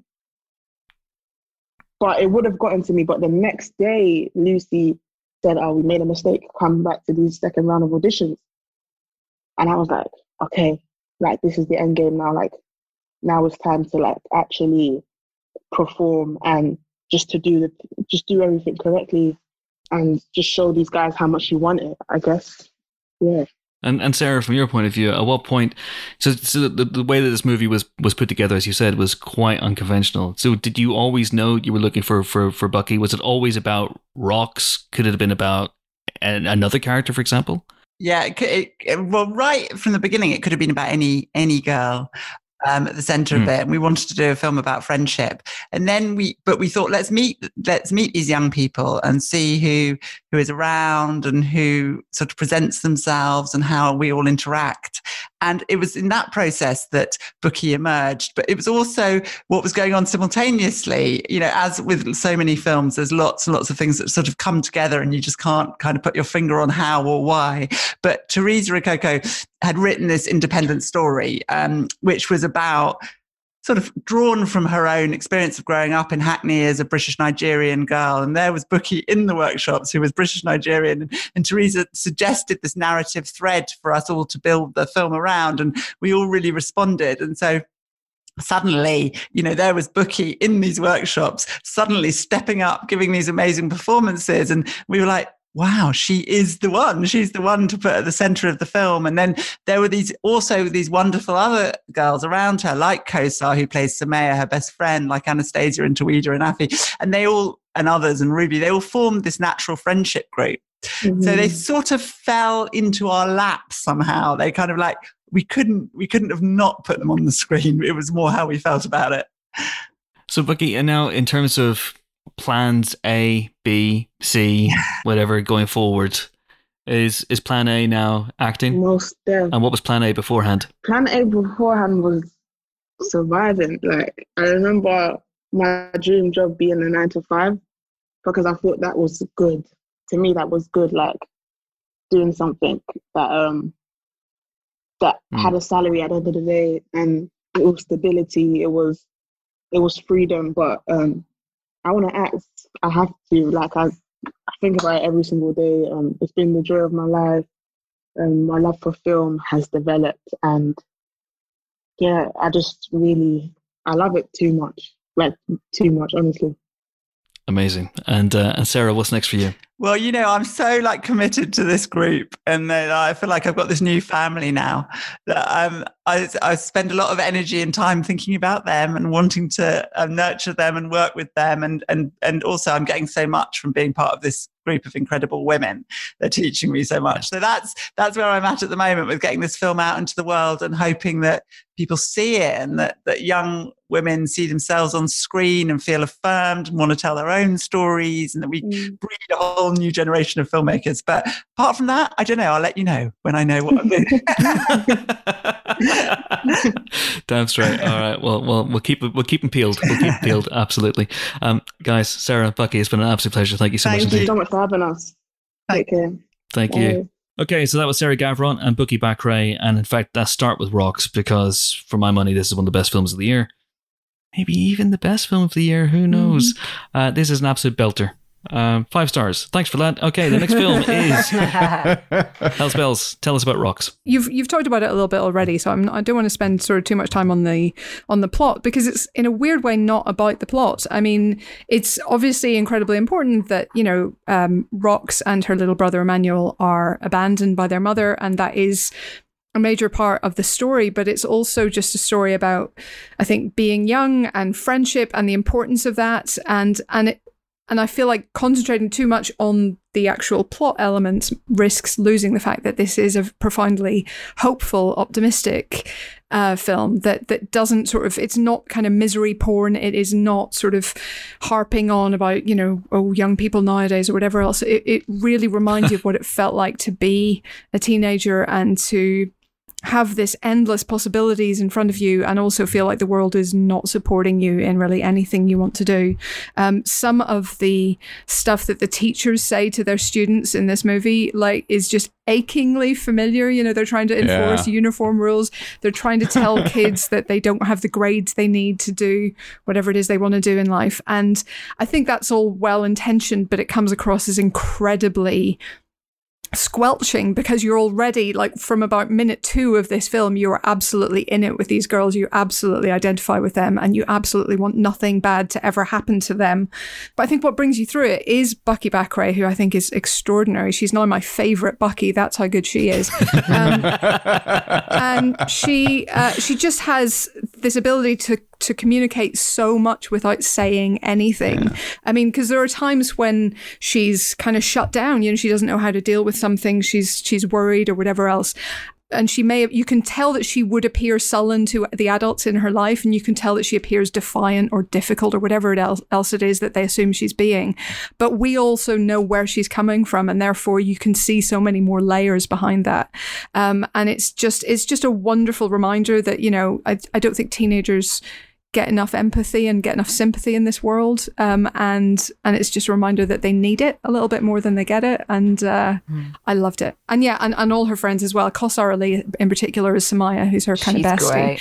um, is is so good. She brings such a shot of energy every time she's on screen. And just finally da- D'Angelo Osei Kissiedu who's her her little brother is the most adorable child. I mean he's he's so wonderful I love that all the girls collaborated, all the kids generally mm. collaborated on the screenplay as well to sort of make it feel real, to make those bonds and those relationships believable. Because this is an incredibly believable film. Like it mm. feels like this is a real slice of life in that part of Hackney, and you you just it breathes, it has a real internal life to it, and it doesn't play into that sort of demonization of the working class thing you do get a lot in these kind of films, where you're looking down and thinking, oh, isn't that a shame? Like you you feel from it, you believe these relationships, mm. you are there with her all the way through this, and she's so sympathetic. And as you say, it's interesting seeing these situations where, from an adult and from a teacher point of view, it looks one way, but we're very much in her mindset, seeing how it affects her and how she's trying to keep this sort of fragile house of cards that is her life together, and, and doesn't want to sort of you know drift into this into the system and be lost.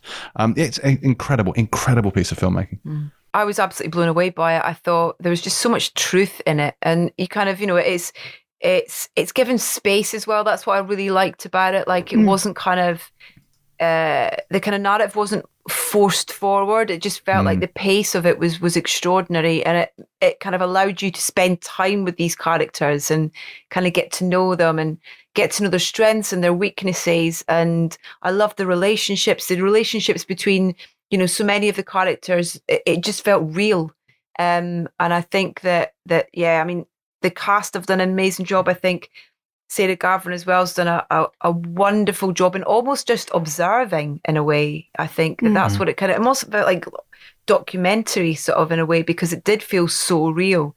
Um, and I loved as well that they just to kind of very briefly mention the score, which is is really delicately Yeah. subtle by um, Emilie Levienaise, um, who's this beautiful, wonderful kind of new female composer as well. And I just think that she's she's dealt with the kind of nature of of the music connection with that side of things just so perfectly as well.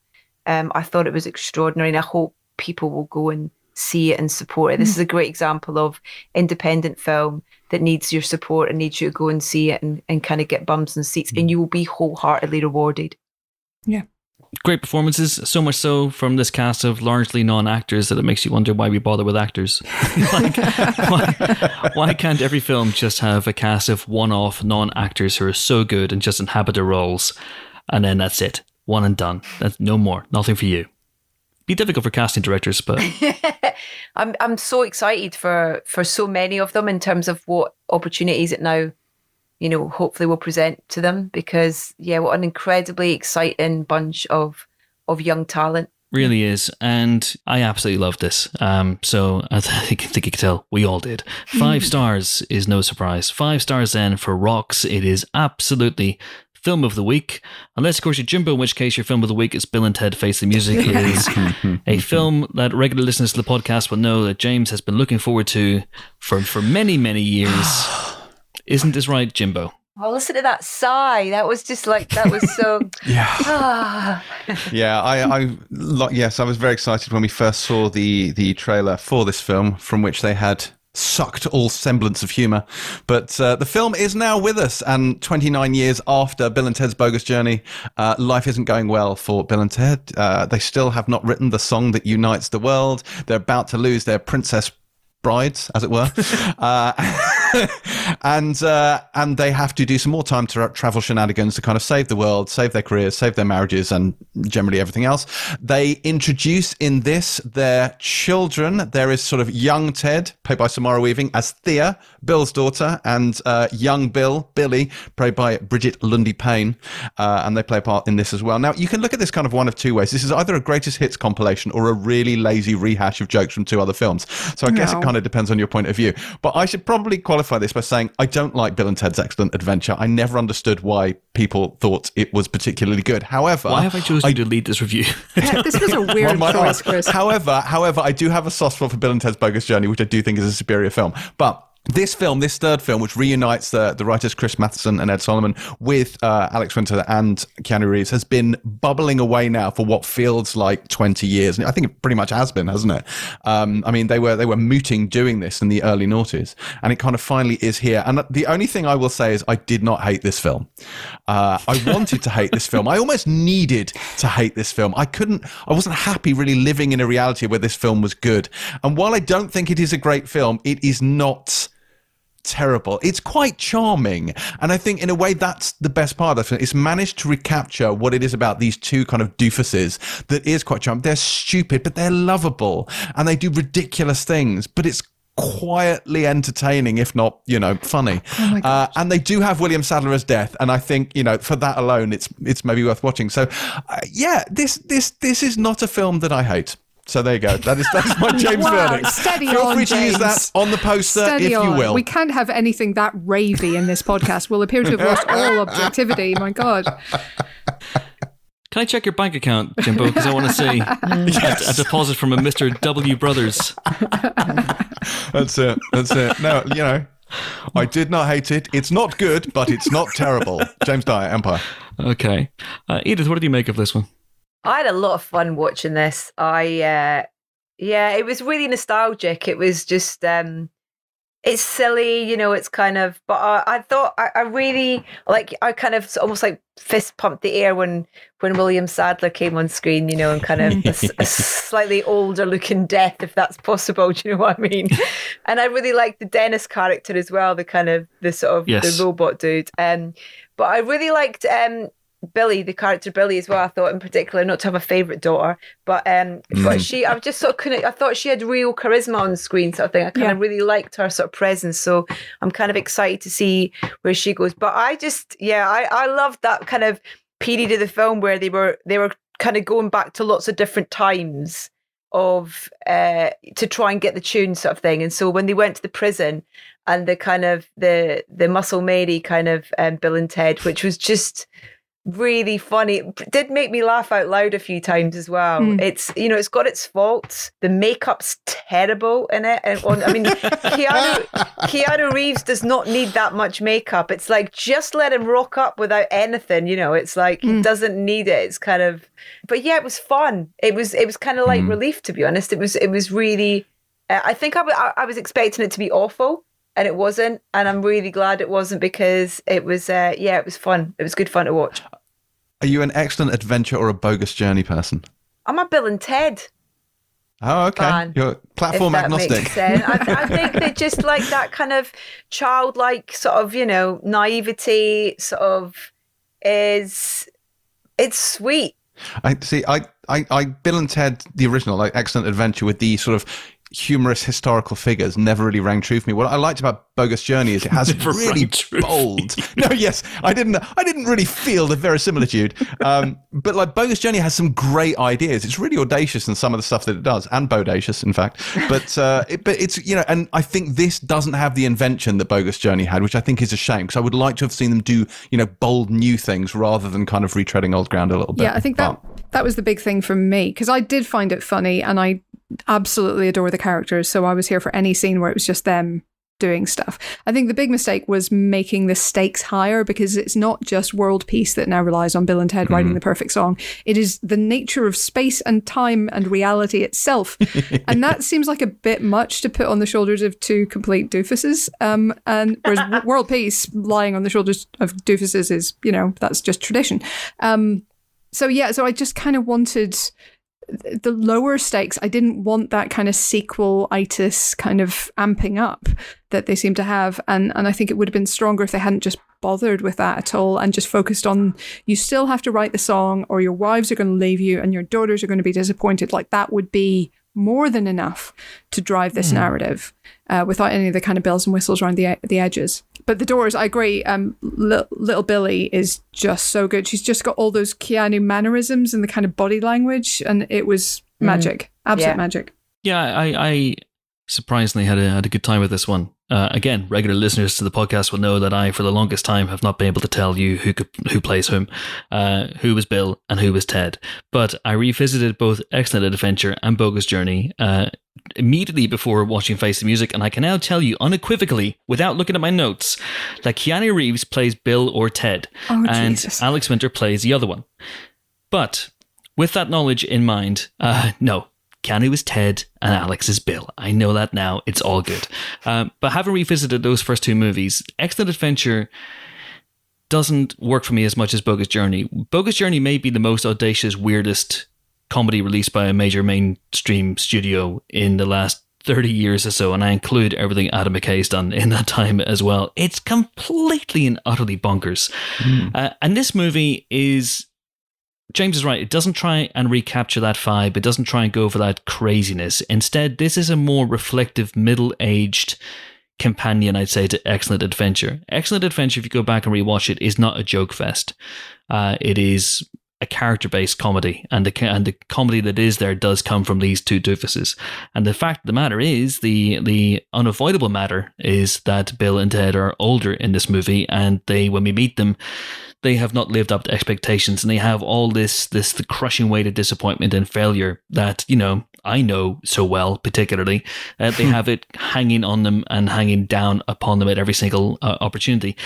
to squeeze comedy from that is quite tricky. And to his credit, I think the film doesn't always try. I think there are moments in this where you actually have serious moments of reflection from Bill and Ted, where they're beginning to maybe realize that you know there is more to life than just hanging out together and being most excellent to each other and, and partying on. And uh, I really can't wait to get into this properly in the spoiler special and really dig into it because talking especially with Ed Solomon was was fascinating because this is all intentional. The fact that Ted doesn't really smile that much, doesn't flash the Keanu perler.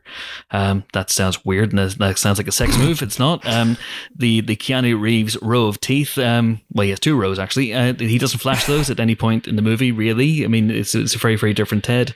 That's all deliberate. And, and so it falls to sometimes the other characters to, to fill the comedy void. And as Edith said, there's an amazing new character called Dennis, uh, played by Anthony Carrigan from um, Barry and he's really really funny. William Sadler's funny. The the daughters are funny, uh, and there's such an affection I think for Bill and Ted that you know it gets you through the slight running time, even if it isn't a laugh fest. You know, it's an enjoyable watch. Uh, we gave this one three of your empire stars. Bill and Ted Face the Music, and yes, indeed, we will be doing a spoiler special for this, available to spoiler special subscribers. I'll be up towards the end of September, more likely October 1st. And as with the director Dean Parisot and Ed Solomon, and is going to be a cracking listen, he said, having not edited it. Anyway, the last film to talk about this week is is another. It's another laugh fest. It's an, it's another. Wow, Hold on tight, folks. Your sides are going to be splitting. It's The Devil All the Time. Uh, it is a new film on Latler Netflix. It's got an all star cast.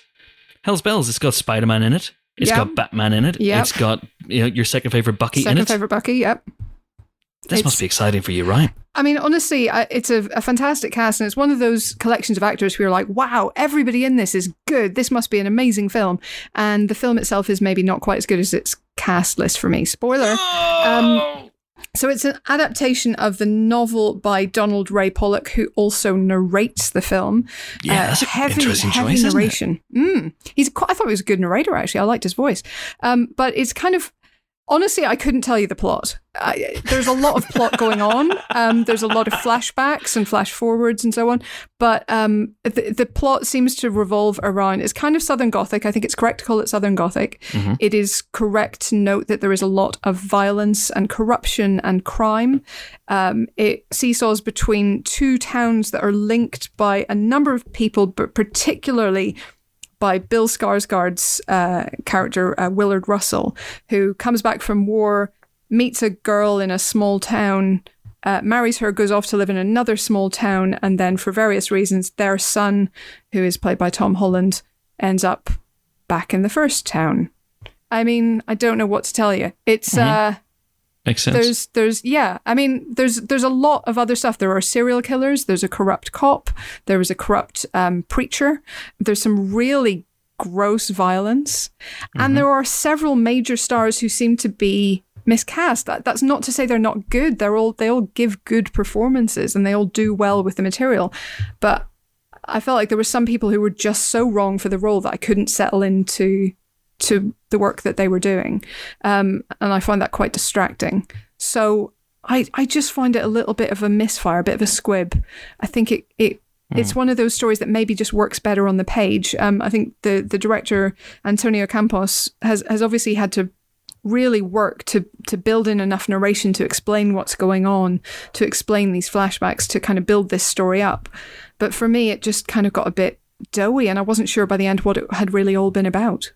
Yeah, I, I kind of it's one of those films that I was really excited to watch because it's got I mean the cast is kind of brilliant.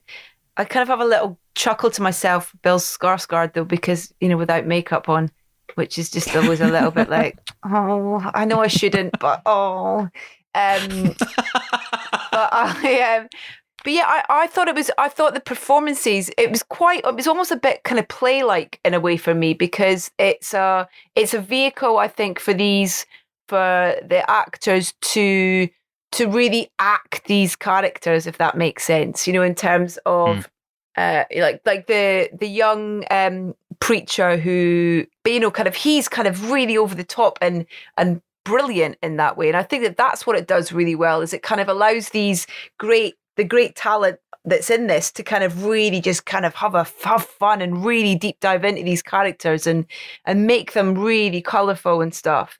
But then almost I think that the the narrative is is a little bit more complicated than it needs to be, if that makes Mm. sense. Um, but I really enjoyed the performances. I thought they were they were really interesting. I kind of almost wish that we'd had less less characters and a bit more time with the story, if that made sense. Very much. Yeah. Maybe this is uh, sort of ammunition for my all films should have non actors in them argument. Okay.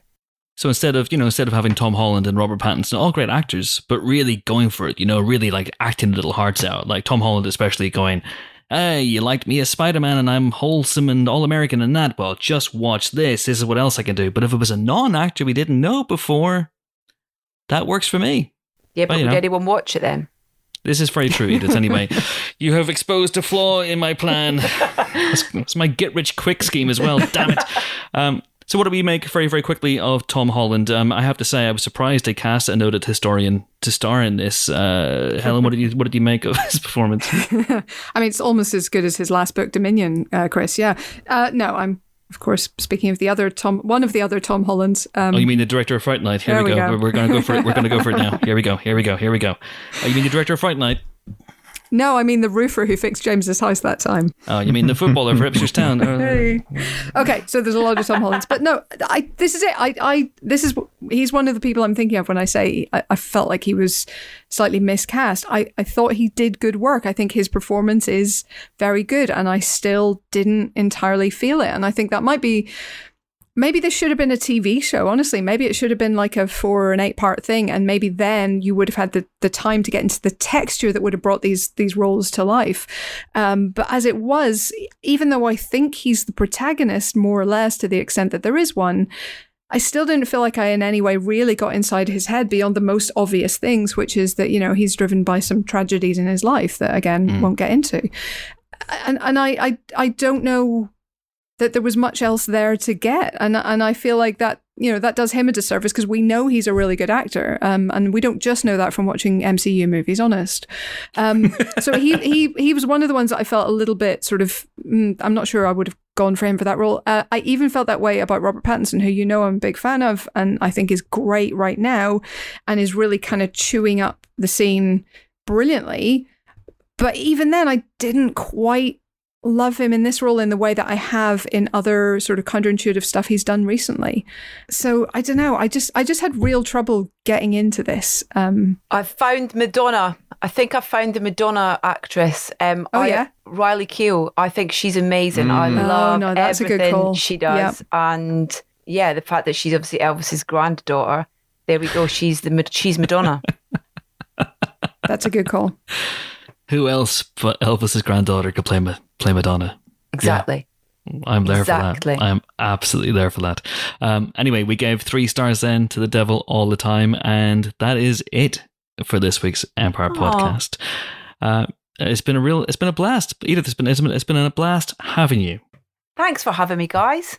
Oh, Uh, it's been a lot of fun. But if you want to hear more from Edith, obviously Soundtracking is available in all your podcast apps. And I should say before we leave as well that we're doing a live show next week at the London Podcast Festival, socially distant and safe, as you know. And um, delighted to say that uh we were sold out in person. So you can't get tickets to see us in person, but you can get tickets to see us on the live stream. So if you go to kingsplace.co.uk, you can buy a ticket. It's nine ninety five, I believe, and you can see the show being streamed live.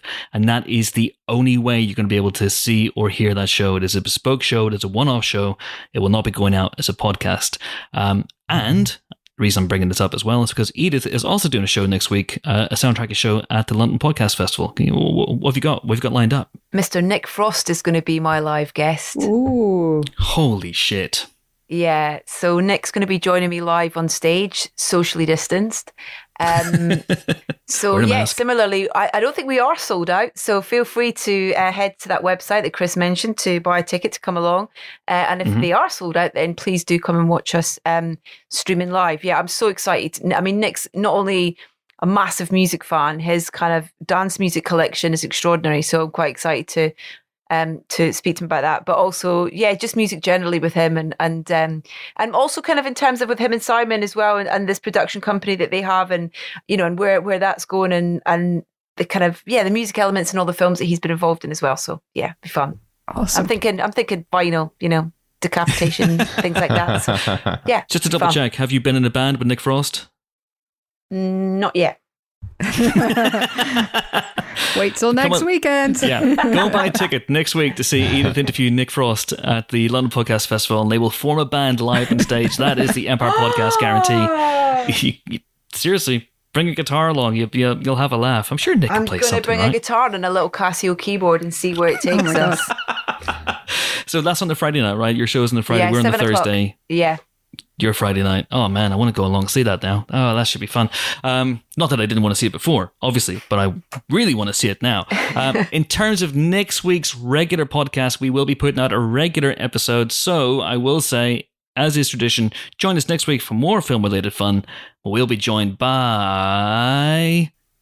Oh my god! I've just realised this. It's a double Henry.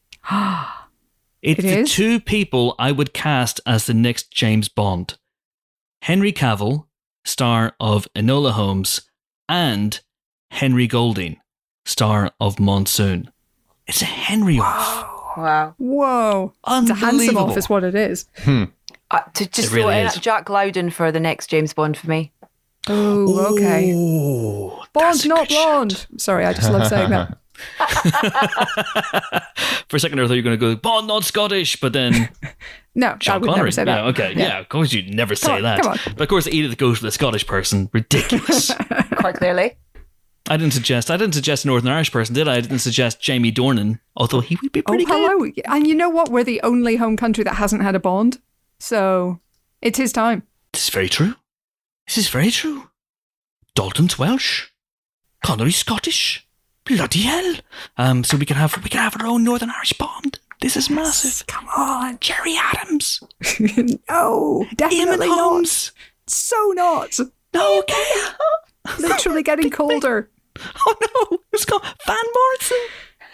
Imagine a James Bond. Van Morrison. He could do the theme tune. Imagine a James And Bond he where you could couldn't play the understand a word he said. And he'd play the entire movie with his back to the audience. You'd just see his back. That's all. You know, the theme tune begins, da, da, da, da, and then the, you know he comes in.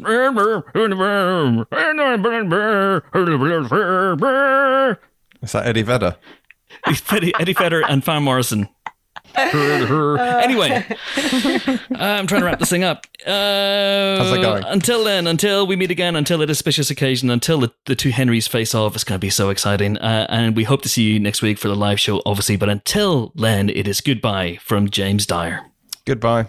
It is goodbye from Helen O'Hara. Totally. And it's goodbye, of course, from the revolving fourth chair, Edith Bowman. See you later. And it's goodbye from me as well. I am off to prepare my Baby Yoda mask for the live show. It's not a mask with Baby Yoda on it, it's a mask made of Baby Yoda's skin. Spoiler alert for The Mandalorian Season 2, by the way. Thank you so much for listening. See you next week. Bye bye.